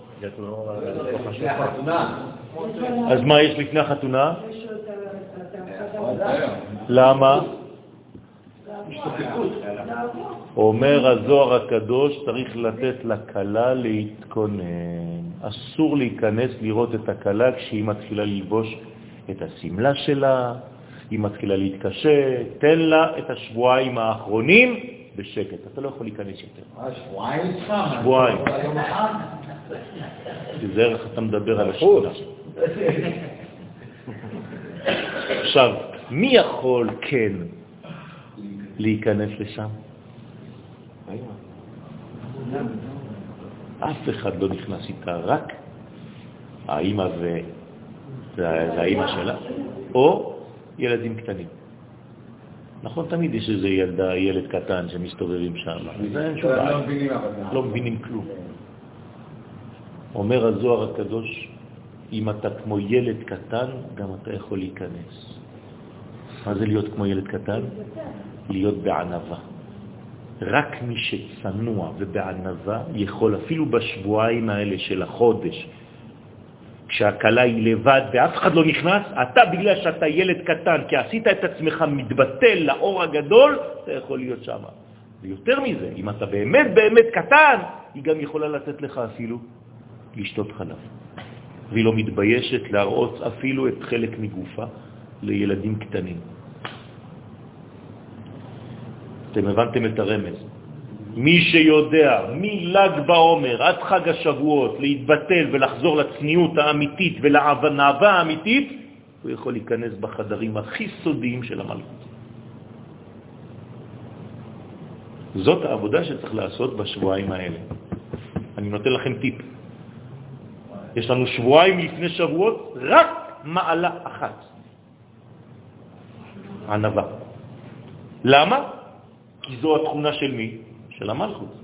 כי אם אתה ענב, מה קורה לך? אתה מקבל הכל. משה, דוד המלך. אתה פשוט הופך להיות כלי קיבול. אתה פשוט משווה את צורתך לצורתה של המלכות. ומה אתה תקבל? את כל התורה בחג השבועות. כלומר, כמה גדולה תהיה תורתך לכל השנה הבאה, לפי גודל הצניעות שלך בשבועיים האלה עכשיו. עכשיו, זה יתחיל בכל מיני ניסיונות, להגדיל לך את האגו. מה, לא נתנו לי מקום? למה לא אני?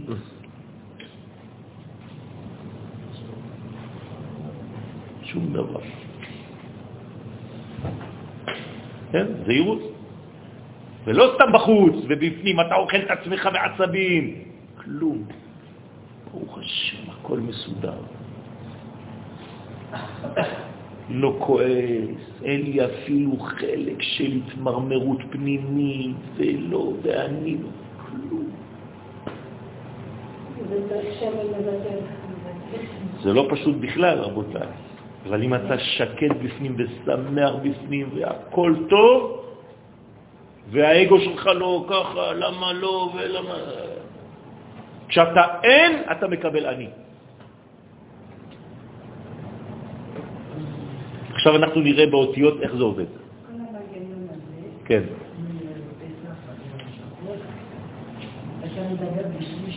נכון, שני שליש ושליש. שני שליש ושליש. נכון. כי הכל שלוש בעולם הזה. הכל שלוש שלוש. כן, זה, זה נקרא המשולש שהקדוש ברוך הוא מתגלה בו בעולמנו, הוא נקרא משולש. הקדוש ברוך הוא מתגלה במשולש. זה סוד שלו. ככה הוא יורד בשלוש רגליים, שלושה רגלים. בסדר? זה בניין מיוחד. ברית מילה ב... אתה בסדר? אתה נראה כאילו הסתבכת. ברית מילה בל"ג בעומר. ברית מילה בל"ג בעומר, מה יש? זה מה? זה מתנה מהשמיים, ממש בענבה, בצניעות, אבל זה מתנה מהקדוש ברוך הוא. כן. אריאל. מה? לא. גם בתפארת יש שני שליש ושליש. שני שליש. תמיד זה הכל ככה, גם בידיים שלה. אחד, שתיים, שלוש. הכל, שלושה פרקים זה נקרא. גם ביום, שחרית, מנחה, ערבית. גם בשנה, שלושה רגלים. פסח, שבועות, סוכות. גם עם ישראל, כהנים, לבינים ישראלים. הכל שלוש, הכל שלוש, בלי סוף.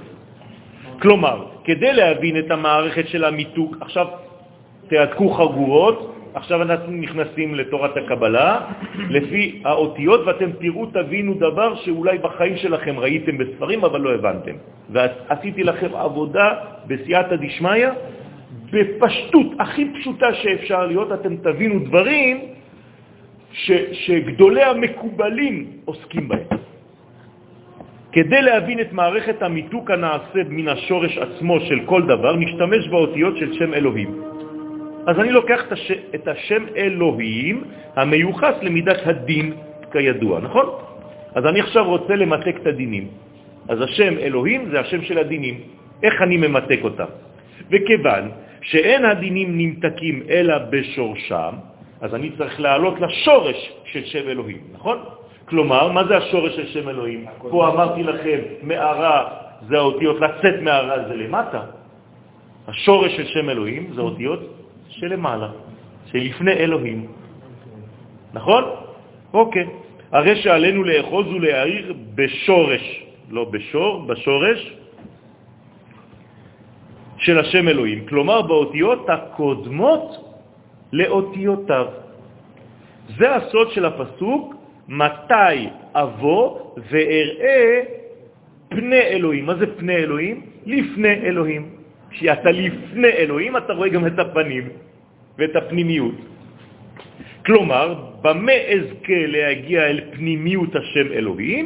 מתי אזכה לגעת במה שלפני השם הזה? אם כן, המיתוק, כי זה בשורש, נעשה דרך כל מה שקודם לאותיות אלוהים. אז בוא ניקח, לפני האות א', אין שום דבר. אין אותיות. אני לוקח את האות האחרונה עכשיו, מ', האות מ', שבסוף השם אינה מציינת כי אם ריבוי, זה גם לא חלק מהשם. אז בשם אלוהים הורדתי כבר את האלף ואת המם. האלף אין שום דבר לפני, המם לא שייכת בכלל, זה רק הרבה, והיא אינה חלק מן השם עצמו, כך שלא נותרו אלא שלוש אותיות בלבד משם אלוהים, והן למד, ה' וי', שהאותיות הקודמות להם הן כ', ד' וט'. היוצא מראשי תיבות הפסוק בשירים רשירים, כי טובים דודיך מיין. זאת אומרת, עכשיו אני לוקח אותיות, עכשיו זה שם קדוש, אתם תראו את זה בספרים, ומוסיפים לכף, אני לא רוצה לכתוב עכשיו פה, מוסיפים את האלף ואת המם, ויש לך פה, א', כ' וט'. יוצא לך אקדתם. ראיתם פעם את השם הזה? כן. אז הנה, מה זה השם הזה? זה המיתוק של כל הדינים שבעולם הזה. עכשיו, ובתוספת שתי האותיות א' ומ' שהוצאנו, הרי יש לנו את השם הזה, תסתכלו עליו, בסדר? א', כ', ד', ט', מ'. שערכו המספרי של הצירוף כדת, כמה זה עולה בגמטריה? למד ג', לג בעומר. זאת אומרת, בלג בעומר, מה זה לג? זה המיתוק של שם אלוהים. לפי מה שאמרנו מקודם, ביום הזה מתמתק העולם מכל מידת הדין, וזה מה שאומר רבי שמעון, אני לבדי יכול למתק את כל העולם ממידת הדין. בל"ג בעומר, שזה האותיות שקודמות לשם אלוהים, סוד ל"ג בעומר, היום המיוחד למיתוק הדינים בשורשם. זאת אומרת, מה בא לעשות לנו רבי שמעון בר יוחאי, חוץ מאשר לדאוג לנו למלכות? הוא אומר לנו, אני מסדר לכם את כל השטח, כמו במשחק הזה. אתה זורק את ה... כן? ומישהו מנקה לך את זה. כן. כך עושה לנו רבי שמעון בר יוחאי, מנפה לנו, מסדר לנו את כל השטח, מוריצי את כל מידת הדין מהעולם. איך הוא עושה את זה? בגלל שהוא בעצמו מאיזה מידה? דין. רק דין יכול לעשות דבר כזה. כלומר, כשאני יוצא כדי לחסל דינים של הקליפה, אני מוסיף דינים של הקדושה. איך מחסלים דינים של הקליפה? חייל צה"ל. הולך לקסח להם את הצורה, ומהצד השני הוא בעצם מוסיף בניין של ברכה לעולם. כי הוא מנקה את העולם מהזבל. אם נצמצם את האותיות כ', ד', ט', עכשיו אני מצמצם את האותיות. אני לוקח את כל האותיות כ', ד', ט', לאותיות ל' ג', כי זה אותה גמטריה, נכון? הרי שניתן לכתוב במקום א', כ', ד', ט', מ', אם גל. זה מה שכתוב בספרים. אתם תסתכלו על הכוונות האלה בספר שלכם, בסידור שלכם, אתם לא יודעים מה זה. מה זה, אימא של הגלים? מה זה? וכששם י' כו' כמאיר בשם הזה הם גל, הרי שכל הדינים נמתקים בשורשם. אז אני עכשיו מסביר לכם באותיות מה אתם צריכים לראות. אתם לא... אני חוזר על כל מה שאמרתי. אתם לא פה, אני, אני מרגיש שאתם פה וכשאתם לא פה. לא, לא, לא, לא, לא כולם, לא כולם. אל תגידו לי, אני גם לא שואל אתכם, אני אומר לכם. אני יודע בדיוק מי פה ומי לא פה. תאמינו לי, אני יכול לכתוב לכם ציונים. יש שם אלוהים, זה השם של הדינים. שם אלוהים זה דינים. בשם הזה, אני יודע שכל הדינים של העולם זה שם אלוהים. זאת אומרת, זה כל הגבולות של העולם הזה. לכן העולם נברא בשם אלוהים. אומרים לנו כלל בקבלה, שאי אפשר למתק את הדין הזה. למה צריך למתק אותו קודם כל? כדי שהגבולות של העולם הזה לא יחסמו את הכל. כי אם זה רק גבולות, גבולות, גבולות, גבולות, איפה החסדים ירדו? סגרת את הכל. אז אני רוצה שהחסדים יבואו ושהגבולות האלה יהיו גבולות, אבל כלי. קיבול, גם זה גבול, אבל הוא נותן לי לקבל מים. אז איך אני עושה את זה? אני צריך לעלות אין הדינים נמתקים אלא בשורשם. אז אני לוקח את שם אלוהים ואני לוקח את האותיות שהן בשורש.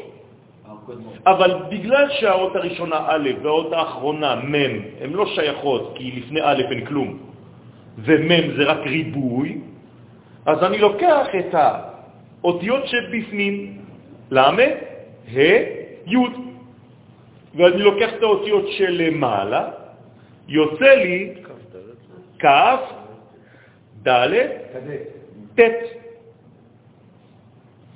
לקחתי את זה. עכשיו, כמה זה בגמטריה זה? ל"ג, 33, כמו ל"ג בעומר. זאת אומרת שלפני שם אלוהים, מה שבא למתק את שם אלוהים בעולם, מאז שהקדוש ברוך הוא ברא את העולם, חיכינו לאיזה יום כדי שימתק את כל הדינים? ל"ג בעומר של רבי שמעון בר יוחאי. העולם חיכה לזמן הזה, לאיש הזה, כדי למתק. לכן אנחנו מבינים עכשיו, נעשה אדם בצלמנו, על מי זה נאמר? על רבי שמעון בר יוחאי. למה? כי מה רוצה הקדוש ברוך הוא מהאדם? שימתק את העולם הזה ויביא בו את כל הברכה. אז מי עשה את זה? רבי שמעון בר יוחאי. תהיה כמוהו. תשתדל להיות כמוהו. לפחות ביום שלו תחיה את הקומה הזאת. אז לקחתי את השלוש אותיות, א', כ', סליחה, כ', ד', ט', והפכתי אותם ללג.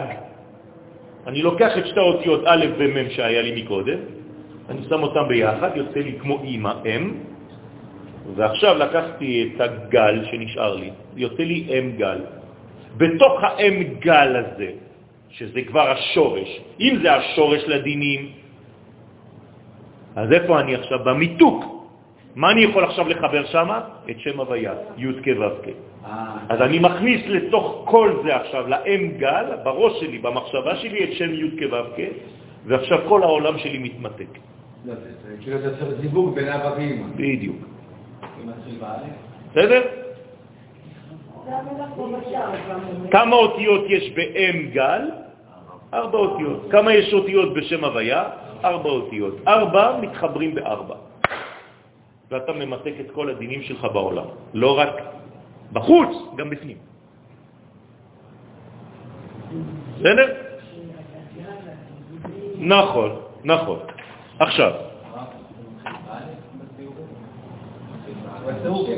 כן, כן, כן, כן.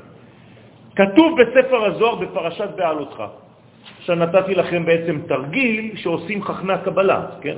כדי למתק את הדינים בזמן הזה. כן, אבל היו לך שם כמה סלטות עם האותיות, שאחרי שחיברת את הלאג, אתה הפכת את זה ככה, כן, לא חשוב. זה צריך להיות גמיש ולהבין שאתה יכול להחליף את האותיות בלאג. זה לא משנה ההוויה... לא משנה שום דבר, זה מה שמביא את הכוח הזה. ומתי צריך לכוון את הכוונה הזאת? בזמן הספירה, ספירת העומר. זה השלמות. זה השלמות. 26 של שם הוויה, כמה זה יוצא אם גל? 74. 26 ועוד 74, 100, טוטלית. זה השלמות. אין יותר גדול מזה. בנית קומה שלמה. בסדר?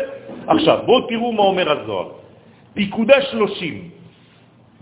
כיוון שכנסת ישראל קיבלה את הכתר שלה בניסן, היא אינה עוזבת אותו במשך שלושים יום. מתי היא קיבלה את הכתר שלה? מתי? ביציאת מצרים, נכון? כלומר, ביציאת מצרים, י"ד, ט"ו בניסן, היא קיבלה את הכתר שלה. יציאת מצרים זה קבלת הכתר. כמה זמן היא שומרת אותו לפי הזוהר? 30 יום, כלומר עד פסח שני. בפסח שני. ואז, כתוב, כל מי שחפץ לראות את השכינה באותם ימים, יכול לראות אותה. כלומר, יש לנו מפסח ראשון עד פסח שני לראות את השכינה. כל מי שרצה יכול לראות אותה. כך אומר הזוהר.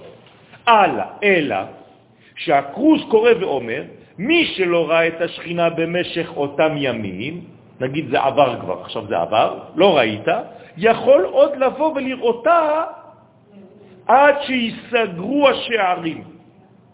מתי נסגרים השערים? ומתי נשמע הקרוז הזה שאומר יש לך עוד קצת זמן?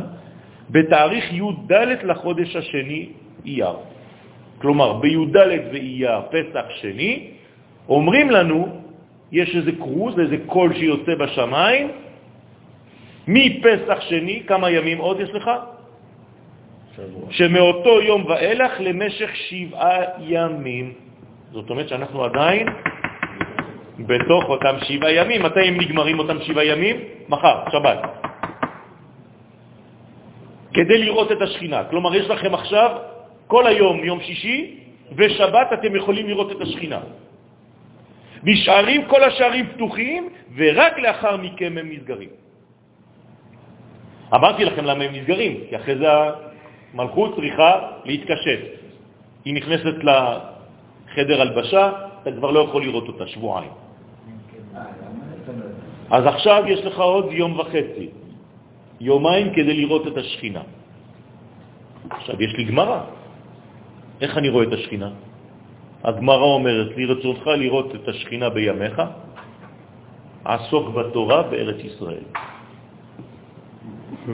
כך אומרת הגמרה, אני לא ממציא כלום.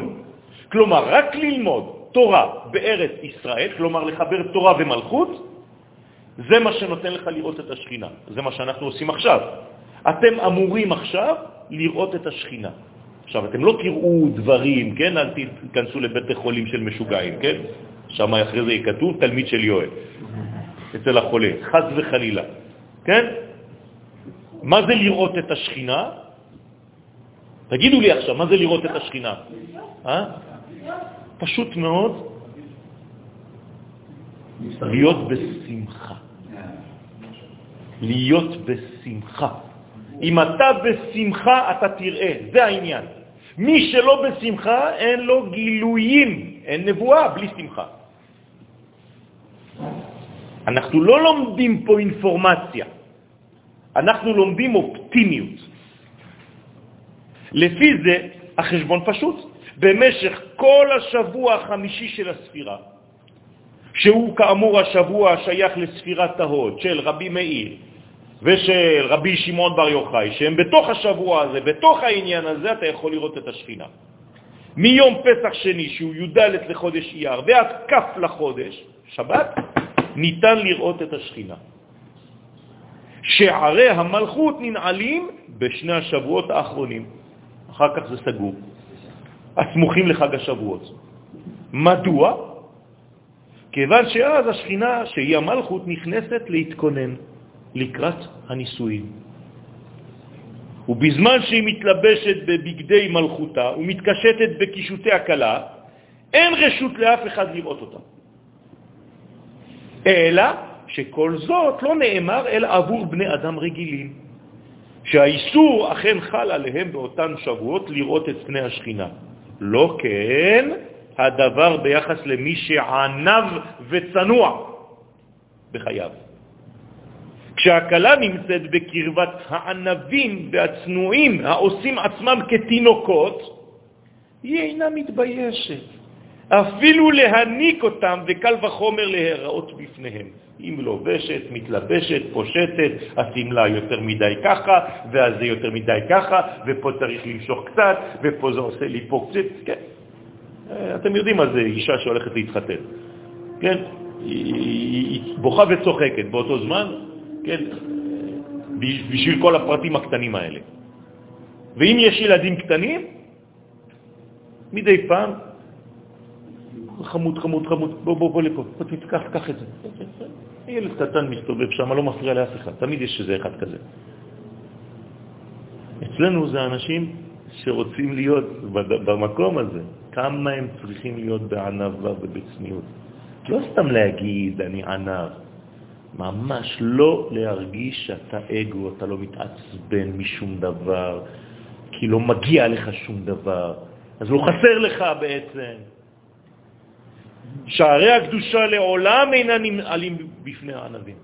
לכן משה רבנו, בכל ביתי נאמן הוא. איפה שהוא רוצה הוא נכנס, מתי שהוא רוצה. כי האיש משה ענב מאוד.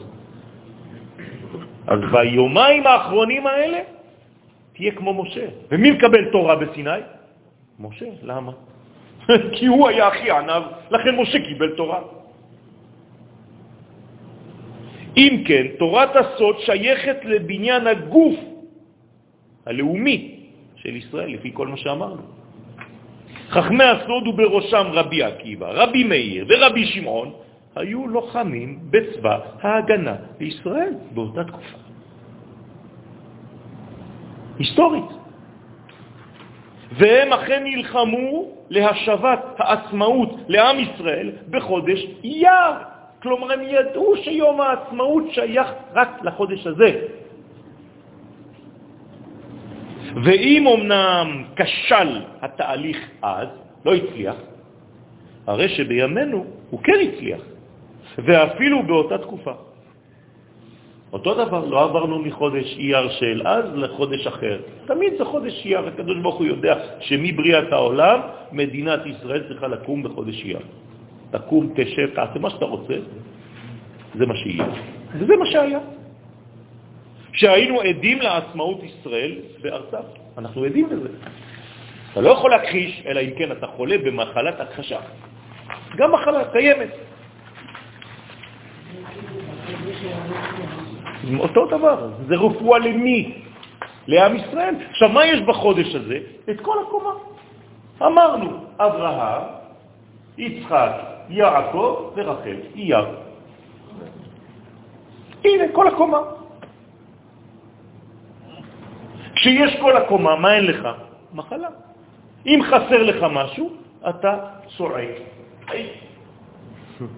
איי. איי. אייר. כבר לא צועק. איי זה רק שאין מלכות, אבל כשיש לי רחל מלכות, אני כבר לא צועק, זה אייר. לכן קוראים לרב קוק הראייה.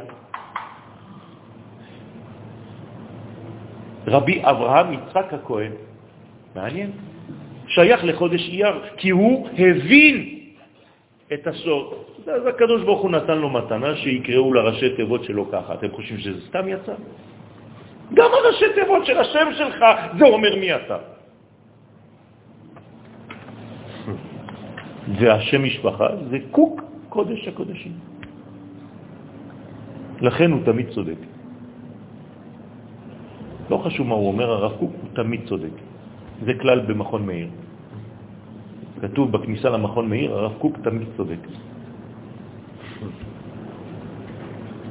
לא בכדי ספירת ההוד מיוחסת לכל הקשור להודאה ולהודיה. כלומר, מה נותן לנו רבי שמעון בר יוחאי? את הדבר הכי גדול בעולם, שרק זה הקדוש ברוך הוא לא יכול לעשות במקומך. להודות. להודות. עכשיו, מה זה להודות בעברית? זה גם להגיד תודה, אבל גם להודות, reconnais, להודות על האמת. אני מודה, אני מודה. אז אני מודה. כלומר, מתי אני יכול להגיד תודה? רק כשאני מודה. מי שיודע להודות, יכול להודות. הבנתם? אם אני לא יודע להודות לקדוש ברוך הוא על מה שהוא עשה לי, אני לא מודה בזה שהוא היה שותף לגאולה שלי, אני גם לא יכול לומר הלל ביום העצמאות. זה אותו דבר.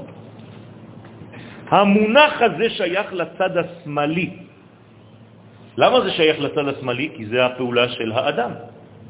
של קומת הספירות, כיוון שהתנועה שם היא ממטה למעלה, כלומר שאין הקדוש ברוך הוא יכול להודות במקום האדם. זה הדבר שהוא נתן לך. על זה נאמר מסמולה עושר וכבוד, שמי שיודע להודות על האמת ולראות את יד השם בחיים, יודע גם לומר תודה על הכל. ונראה שלפי הדברים, שהדברים פשוטים, במה שנוגע לאמירת ההלל ביום העצמאות למדינת ישראל. פשוט מאוד. אתה לא מודה, אתה לא מודה. עיקר העושר והכבוד, אמרנו שזה בצד שמאל, נובע מן היכולת להודות. זאת אומרת, מתי יש לי, אפילו עכשיו אני, זה כבר טיפ, מתי יש עושר וכבוד לאדם? כשהוא יודע להודות. כיוון שבכך נותן האדם את כל הקרדיט של כל מה שהוא מקבל מלמעלה לשם יתברך. הרי אין לי שום דבר, אני יודע שהכל ממנו. אני מודה שזה בא ממנו, אני מודה לו, לכן מה אני מקבל? הכל. ההודיה היא התנועה האנושית בהכרתו בטוב האלוהי היורד עליו בהשגחה פרטית וכללית. המודה שם את עצמו מטבע הדברים במצב של מקבל. אז איך קוראים למודה? מקובל.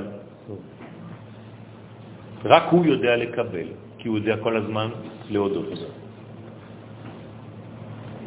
הוא מרגיש, הוא מודה, במה? קודם כל בקטנותו. ובהיותו מקבל מן העליונים, אני אין לי כלום. כל מה שיש לי, כל מה שאני עושה זה בא מלמעלה, אין לי כלום מעצמי, שום דבר. הוא הלא בריבוע, כלום. מעניין שזו המילה הראשונה שאתה אומר שאתה. נכון.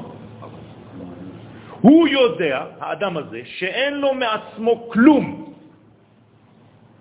ממש כמו תכונתה הבסיסית של ספירת המלכות. מה אומרים על ספירת המלכות? לית לה מגרמה כלום. אה, אז אתה כמו המלכות. ברוך השם, אתה תקבל את הכל. אדם שבמקום הזה הוא דומה למלכות. זה פלא פלאות. אותה הכנעה של האדם כלפי יוצרו, היא הבונה אותו להיות כלי קיבול ראוי ויציב ודרך אדם כזה, השם יתברך מזרים את אורו ואת רצונו ללא ספק.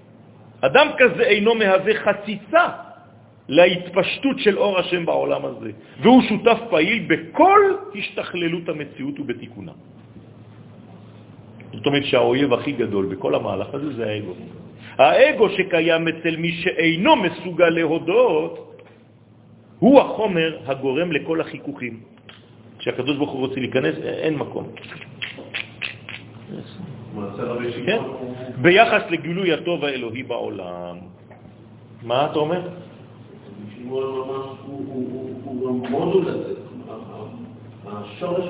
איך אתה רואה את זה? כי הוא ידע לקבל ולהבין הלאה קדימה. כל מה שהוא רצה לעשות, זה על מנת כמו שאמרת בתחילת השיעור, שהוא השורש שהוא נתן לנו, אנחנו יונקים את זה. לא רק זה. מה הדאגה שלו? יפה מאוד, למלכות. למלכות. אז אני עכשיו נותן לכם עוד טיפ.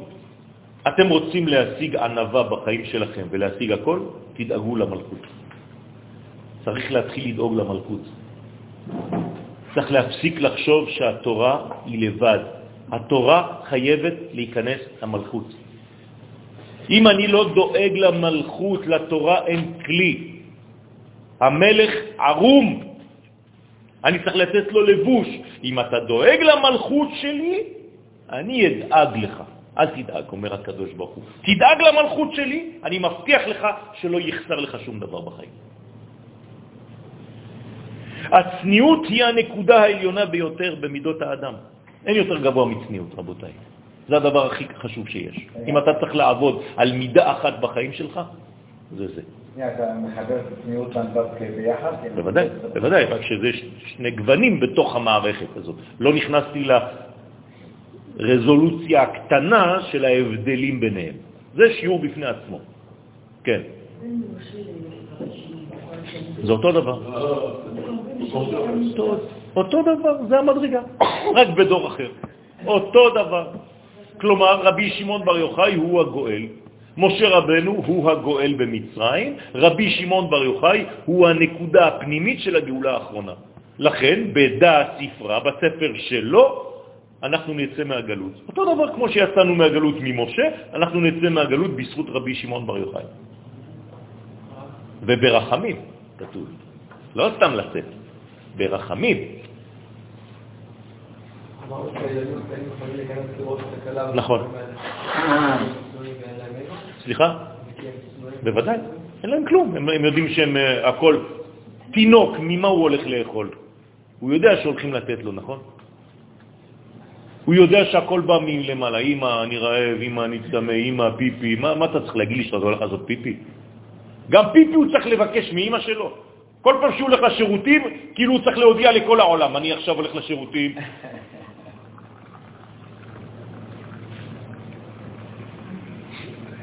זה אומר שאין לי מעצמי כלום. גם לשירותים אני זקוק לך. ולפעמים מבפנים הוא קורא, אמא...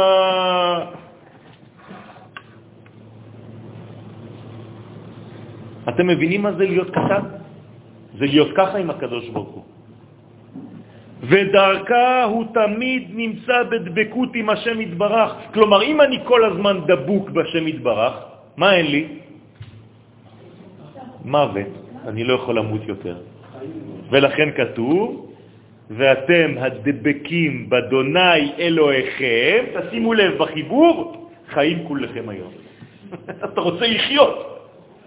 תחבר כל הזמן שם הוויה ושם אלוהים. זה אותו דבר, הדינים שמיתקנו מקודם, אתה מחבר את כולם, תפארת ומלכות, תורה ומלכות. אתה כל הזמן חי. וכשנשכיל נבין יותר, כי זו ההכנה הגדולה ביותר שלנו להחלת האור של התורה בשבועות.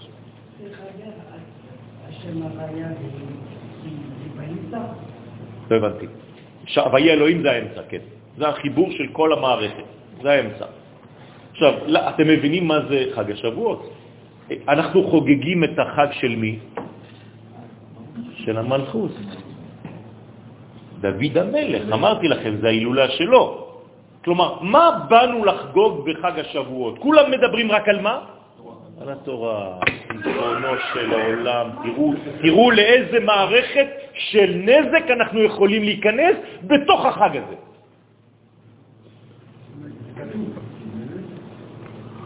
אבל זמן מתן תורתנו, ואיפה כל השאר? מה זה? אם אני לא מבין את היסוד הפשוט הזה, אני בחגה של המלכות. אתה גם בחג השבועות תתעסק רק בתורה. אתה ממשיך עוד פעם את הנזק, לא הבנת שום דבר. רבותיי, חג השבועות, אם אתם רוצים לתת שיעור, תדברו על המלכות. איפה התורה תרד אם אין לה מלכות? תלכו להקשיב למלא שיעורים בעולם. רק תורה, תורה, תורה, תורה, תורה, תורה, תורה. אין כמעט מלכות. חוץ מכמה רבנים בודדים שמבינים את היסוד הזה, כי הם מבינים שאין תורה בלי מלכות. אף אחד לא מבין את הדבר הזה. אולי צריך לשנות את השם של החג הזה. לא, לא צריך לשנות. התורה חייבת כלי, זהו. אומרים לך שזה שבועות. מה זה שבועות? מלשון שבע. מה זה שבע? מלכות. לא צריך לשנות שום דבר.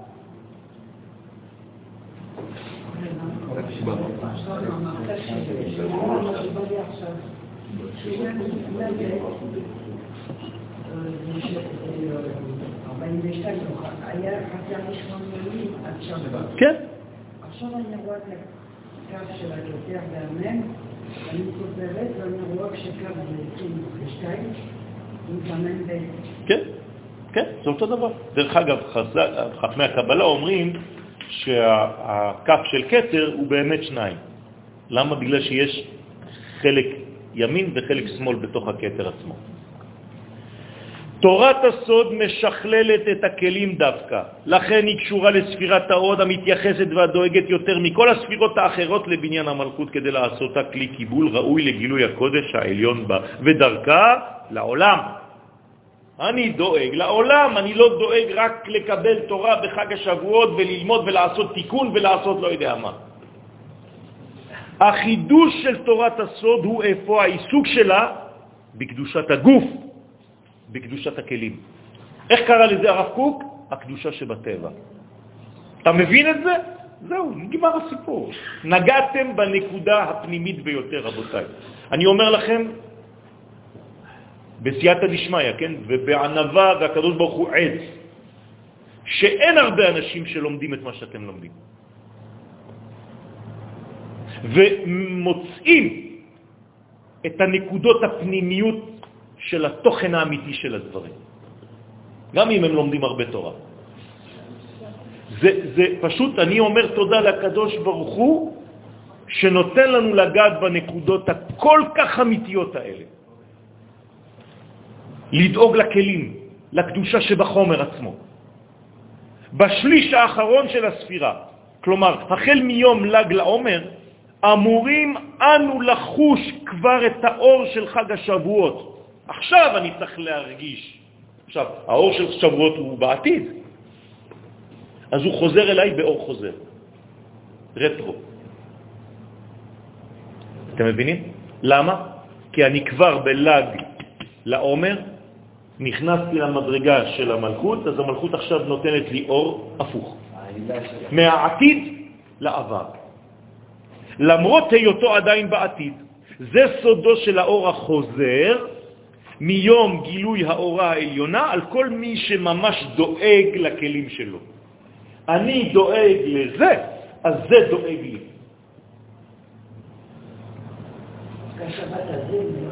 ממש. כי זה שני שלישים, זה השליש האחרון, שני שבועות אחרונים. לא בכדי, שליש הזמן הזה חשוך יותר משאר ימי הספירה. אנחנו נכנסים עכשיו לחושך.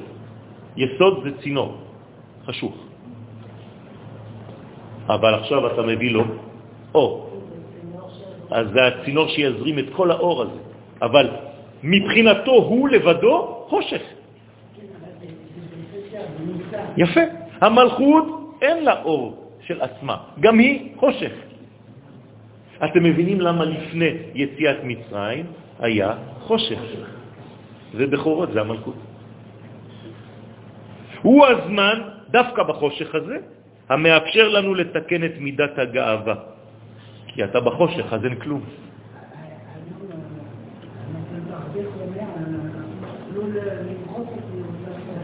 תצלמי. תגבור את הצניעות, רבותיי. כך בונים כלי, ואין אפשרות אחרת זולתה לבנות כלי, רבותיי. אתם רוצים לבנות כלי? אמרתי לכם כבר בשיעורים קודמים, איך אני יודע מה הגודל של הכלי שלי? הרצון. איך קוראים לרצון? נפש. אז תצא מהמערה. כל מי שעדיין מרגיש שהוא יש בפני עצמו, המוות שולט עליו. לעומת זאת, מי שזוכה לענבה אמיתית, הרי שהוא נבלע במידת הנצח ואין עליו שום שליטה של חידלון. מיום ל"ג בעומר נפתחים ימי הענבה, אני קורא להם ככה. רבותיי, לא תמצאו את זה בספרים, אני כתבתי את זה בסייעתא דשמיא, אין את המילים האלה. אני יואל הקטן, אומרים, אומר לכם שהימים האלה, מהיום ליום חג השבועות, זה נקרא ימי הענבה. המלווים אותנו אל השכינה, שזוהי תכונתה המרכזית, כי אתה צריך להיות כמוה. היא ענבה, היא מתנהגת בענבה, אם אתה לא כמוה, אתה אף פעם לא תהיה איתה. לכן דווקא ביום הזה פסקה מיטה מתלמידיו של רבי עקיבא. זהו סודו של היום הגדול. רק כשמפנים אנחנו את שלטון השכל הרציונלי שלנו לטובת שלטון השכל האלוהי, אנחנו נקשרים לחיים. אז אני צריך לזרוק ממני ביום ל"ג בעומר את העורלה, את הנחש. הסתרת הנחש מאיתנו הוא קישור נשמתנו בצרור החיים. רבי שמעון בר יוחאי, זכותו יגן עלינו אמן, בנה עבורנו את המערכת הענקית המאפשרת לאנושות כולה לטעום מעץ החיים, שמעולם לא זכינו לאכול ממנו, אף פעם לא אכלנו, כי האדם הראשון לא אכל את זה גם. כלומר, אנחנו עכשיו אוכלים את מה שהאדם הראשון לא אכל. כי הוא רצה לאכול עץ החיים אחר כך, אמרו לו, לא, לא, תצא מיד מהגן, אתה לא יכול יותר. ממש, הכל, הכל. אכילה מן העץ הגדול הזה, היום, כמוה כאכילה מן העצה. מה זה עץ? זה עצה, העליונה של החיים. הוא בחרת בחיים. זה התיקון שלנו, הוא בחרת בחיים. תבחרו לחיות, רבותיי. כך הגיע עם ישראל, שהשיל מעצמו את אור הנחש במתן תורה, ונפרד מן האגו הפרטי עד כדי הופעתו בפני השם כאיש אחד בלב אחד. איך הם היו בהר סיני? כאיש אחד בלב אחד. למה? הם הגיעו לענבה הזאת. אז הנחש הוא כאילו המפריד. נכון. ובזמן מתן תורה לא היה נחש, ולכן כתוב שהם השיגו את המדרגה של בילה המוות לנצח. מה קרה אחר כך שהם עוד פעם חזרו? נפלו עוד פעם. אבל אם הם היו נשארים בקומה הזאת, נגמר הסיפור, זהו, נגמר. נכנסים לארץ ישראל, נגמר הסיפור, מלך המשיח. אבל טעמנו מהמדרגה הזאת, נכון? היינו פעם שם, זאת אומרת שאנחנו כן מסוגלים. לבטל את המוות מן העולם, זה היה בחג השבועות. כתוב שלא היו חולים, כל מי שהיה עיוור התחיל לראות, כל מי שהיה צולע התחיל ללכת, כל מי שחסר לו יד, היד חזרה אליו. מה זה אומר? שהכל כבר חזר לאיתנו, לא היה שום חיסרון בעולם. חז"ל מלמדים שאם בילה המוות לנצח בחג מתן תורה, הרי שזה היה בעקבות ראיית המראה הגדול והנורא של כבוד השם כאש אוכלת בראש ההר. איך ראינו דבר כזה? כי היינו ענבים. מי שענב רואה את האש הגדולה, את המראה הגדול של כבוד השם. כבוד השם זה המלכות. זה נקרא כבוד השם. כאש, זה דומה לאש, אז אתם לא תראו אש, סתם. אז אפשר לראות את האש במדורות, אבל האש זה התורה, זה הבו, מה שבוער, אתה מרגיש אש. כשרבי שמעון בר יוחאי עליו השלום היה נותן שיעור, כתוב שהפנים שלו היו כמו לפיד של אש. ולכל זה לא זכו, אלא מכוח הענבה, שקנו לעצמם באותה שעה. מי שמסוגל להישאר כל ימיו באותה קומה של צניעות ושל התבטלות, לא רק בשתי השבועות האלה, כלפי אותה מערכת עליונה, זוכה ונוגע בבחינת האחדות הכוללת. הוא הופך להיות אלוהי בעולם הזה, ככה היה אומר הרב קוק. רבי שמעון יצא מן המערה בל"ג בעומר. באותו יום הוא חזר לעולמיות. הוא החליט לרדת מן השמיים העליונים ולשוב אל העולם הזה עם כל מה שזכה לאגור משם. הוא לקח מלא מלא דברים מהמערה, כן, כל הזוהר, כל הדברים, הוא החזיר אותם, עכשיו הוא חוזר לעולם. יציאתו מן המערה זהה לצאתו של הכהן הגדול מקודש הקודשים ביום הכיפורים. זה אותו דבר. זה נקרא לצאת מהמערה. מה יש במערה? מה היה בקודש הקודשים? קרובים מעורים. מה זה מעורים בעברית? מחוברים, מחובקים אחד בשני. כלומר, מה יש במערה? לשון של חיבוק, של אחדות. אבל עכשיו אתה חוזר לעולם של שניים. זה הכי קשה. הוא זהה ליציאתו של נוח מן הטבע. יש מצווה לנוח לצאת מהטבע? הקדוש ברוך אומר לו, צא! כי אם אתה לא יוצא, אתה לא. אתה לא יכול ללמוד. צא ולמד. צא מהטבע, תוציא. הרצון אשר בער בנשמתו של רבי שמעון בר יוחאי באותה יציאה, שהוא חזר לנפש, היה להביא לעולם הזה את כל מה שזכה לדלות מן הקומה הסודית והפנימית ביותר. אז הנה החידוש. מערה, כאן המהלך הוא הפוך ממה שראינו מקודם. ראינו את האותיות למעלה משם אלוהים, פה אנחנו רואים את האותיות מתחת לשם מערה. כלומר, שעכשיו מדובר ביציאה מאותה מערה, מן האותיות הבונות את המילה מערה, אל האותיות הבאות אחריהן, בסוד האלף בית. ומה הן אותן אותיות הבאות אחרי אותיות מערה? תשובה, אלו האותיות נפשו. רמז לחזרתו של רבי שמעון בר יוחאי לקומת הנפש, המיוחסת לספירת המלכות, בה עסקנו עד כה.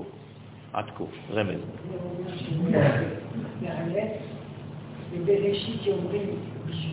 נכון, נכון. נכון, בדיוק. רבי שמעון הביא עבורנו את המדרגות הפנימיות של נשמת העולם, איפה? אל קומת הנפש התחתונה של המציאות. אל קומת הרצון המכונה נפש, כי הרצון זה הנפש. זה הכלי האמיתי. רבי שמעון הבין איפה?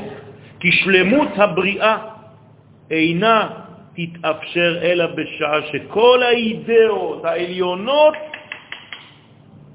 תגענה ברבדים הנמוכים ביותר של העולם. כלומר, הוא אמר, הכי גבוה והכי נמוך. בקומת הנפש המקבילה ליסוד הדומם, דומם. כל עוד והקודש לא נגע בדומם, אי אפשר. לכן בית המקדש השלישי חייב להיות מדומם, לבד. אין שום דבר, אין עצים, אין כלום, רק דומם. כמובן זה יהיה אבנים יקרות, אבל זה דומם.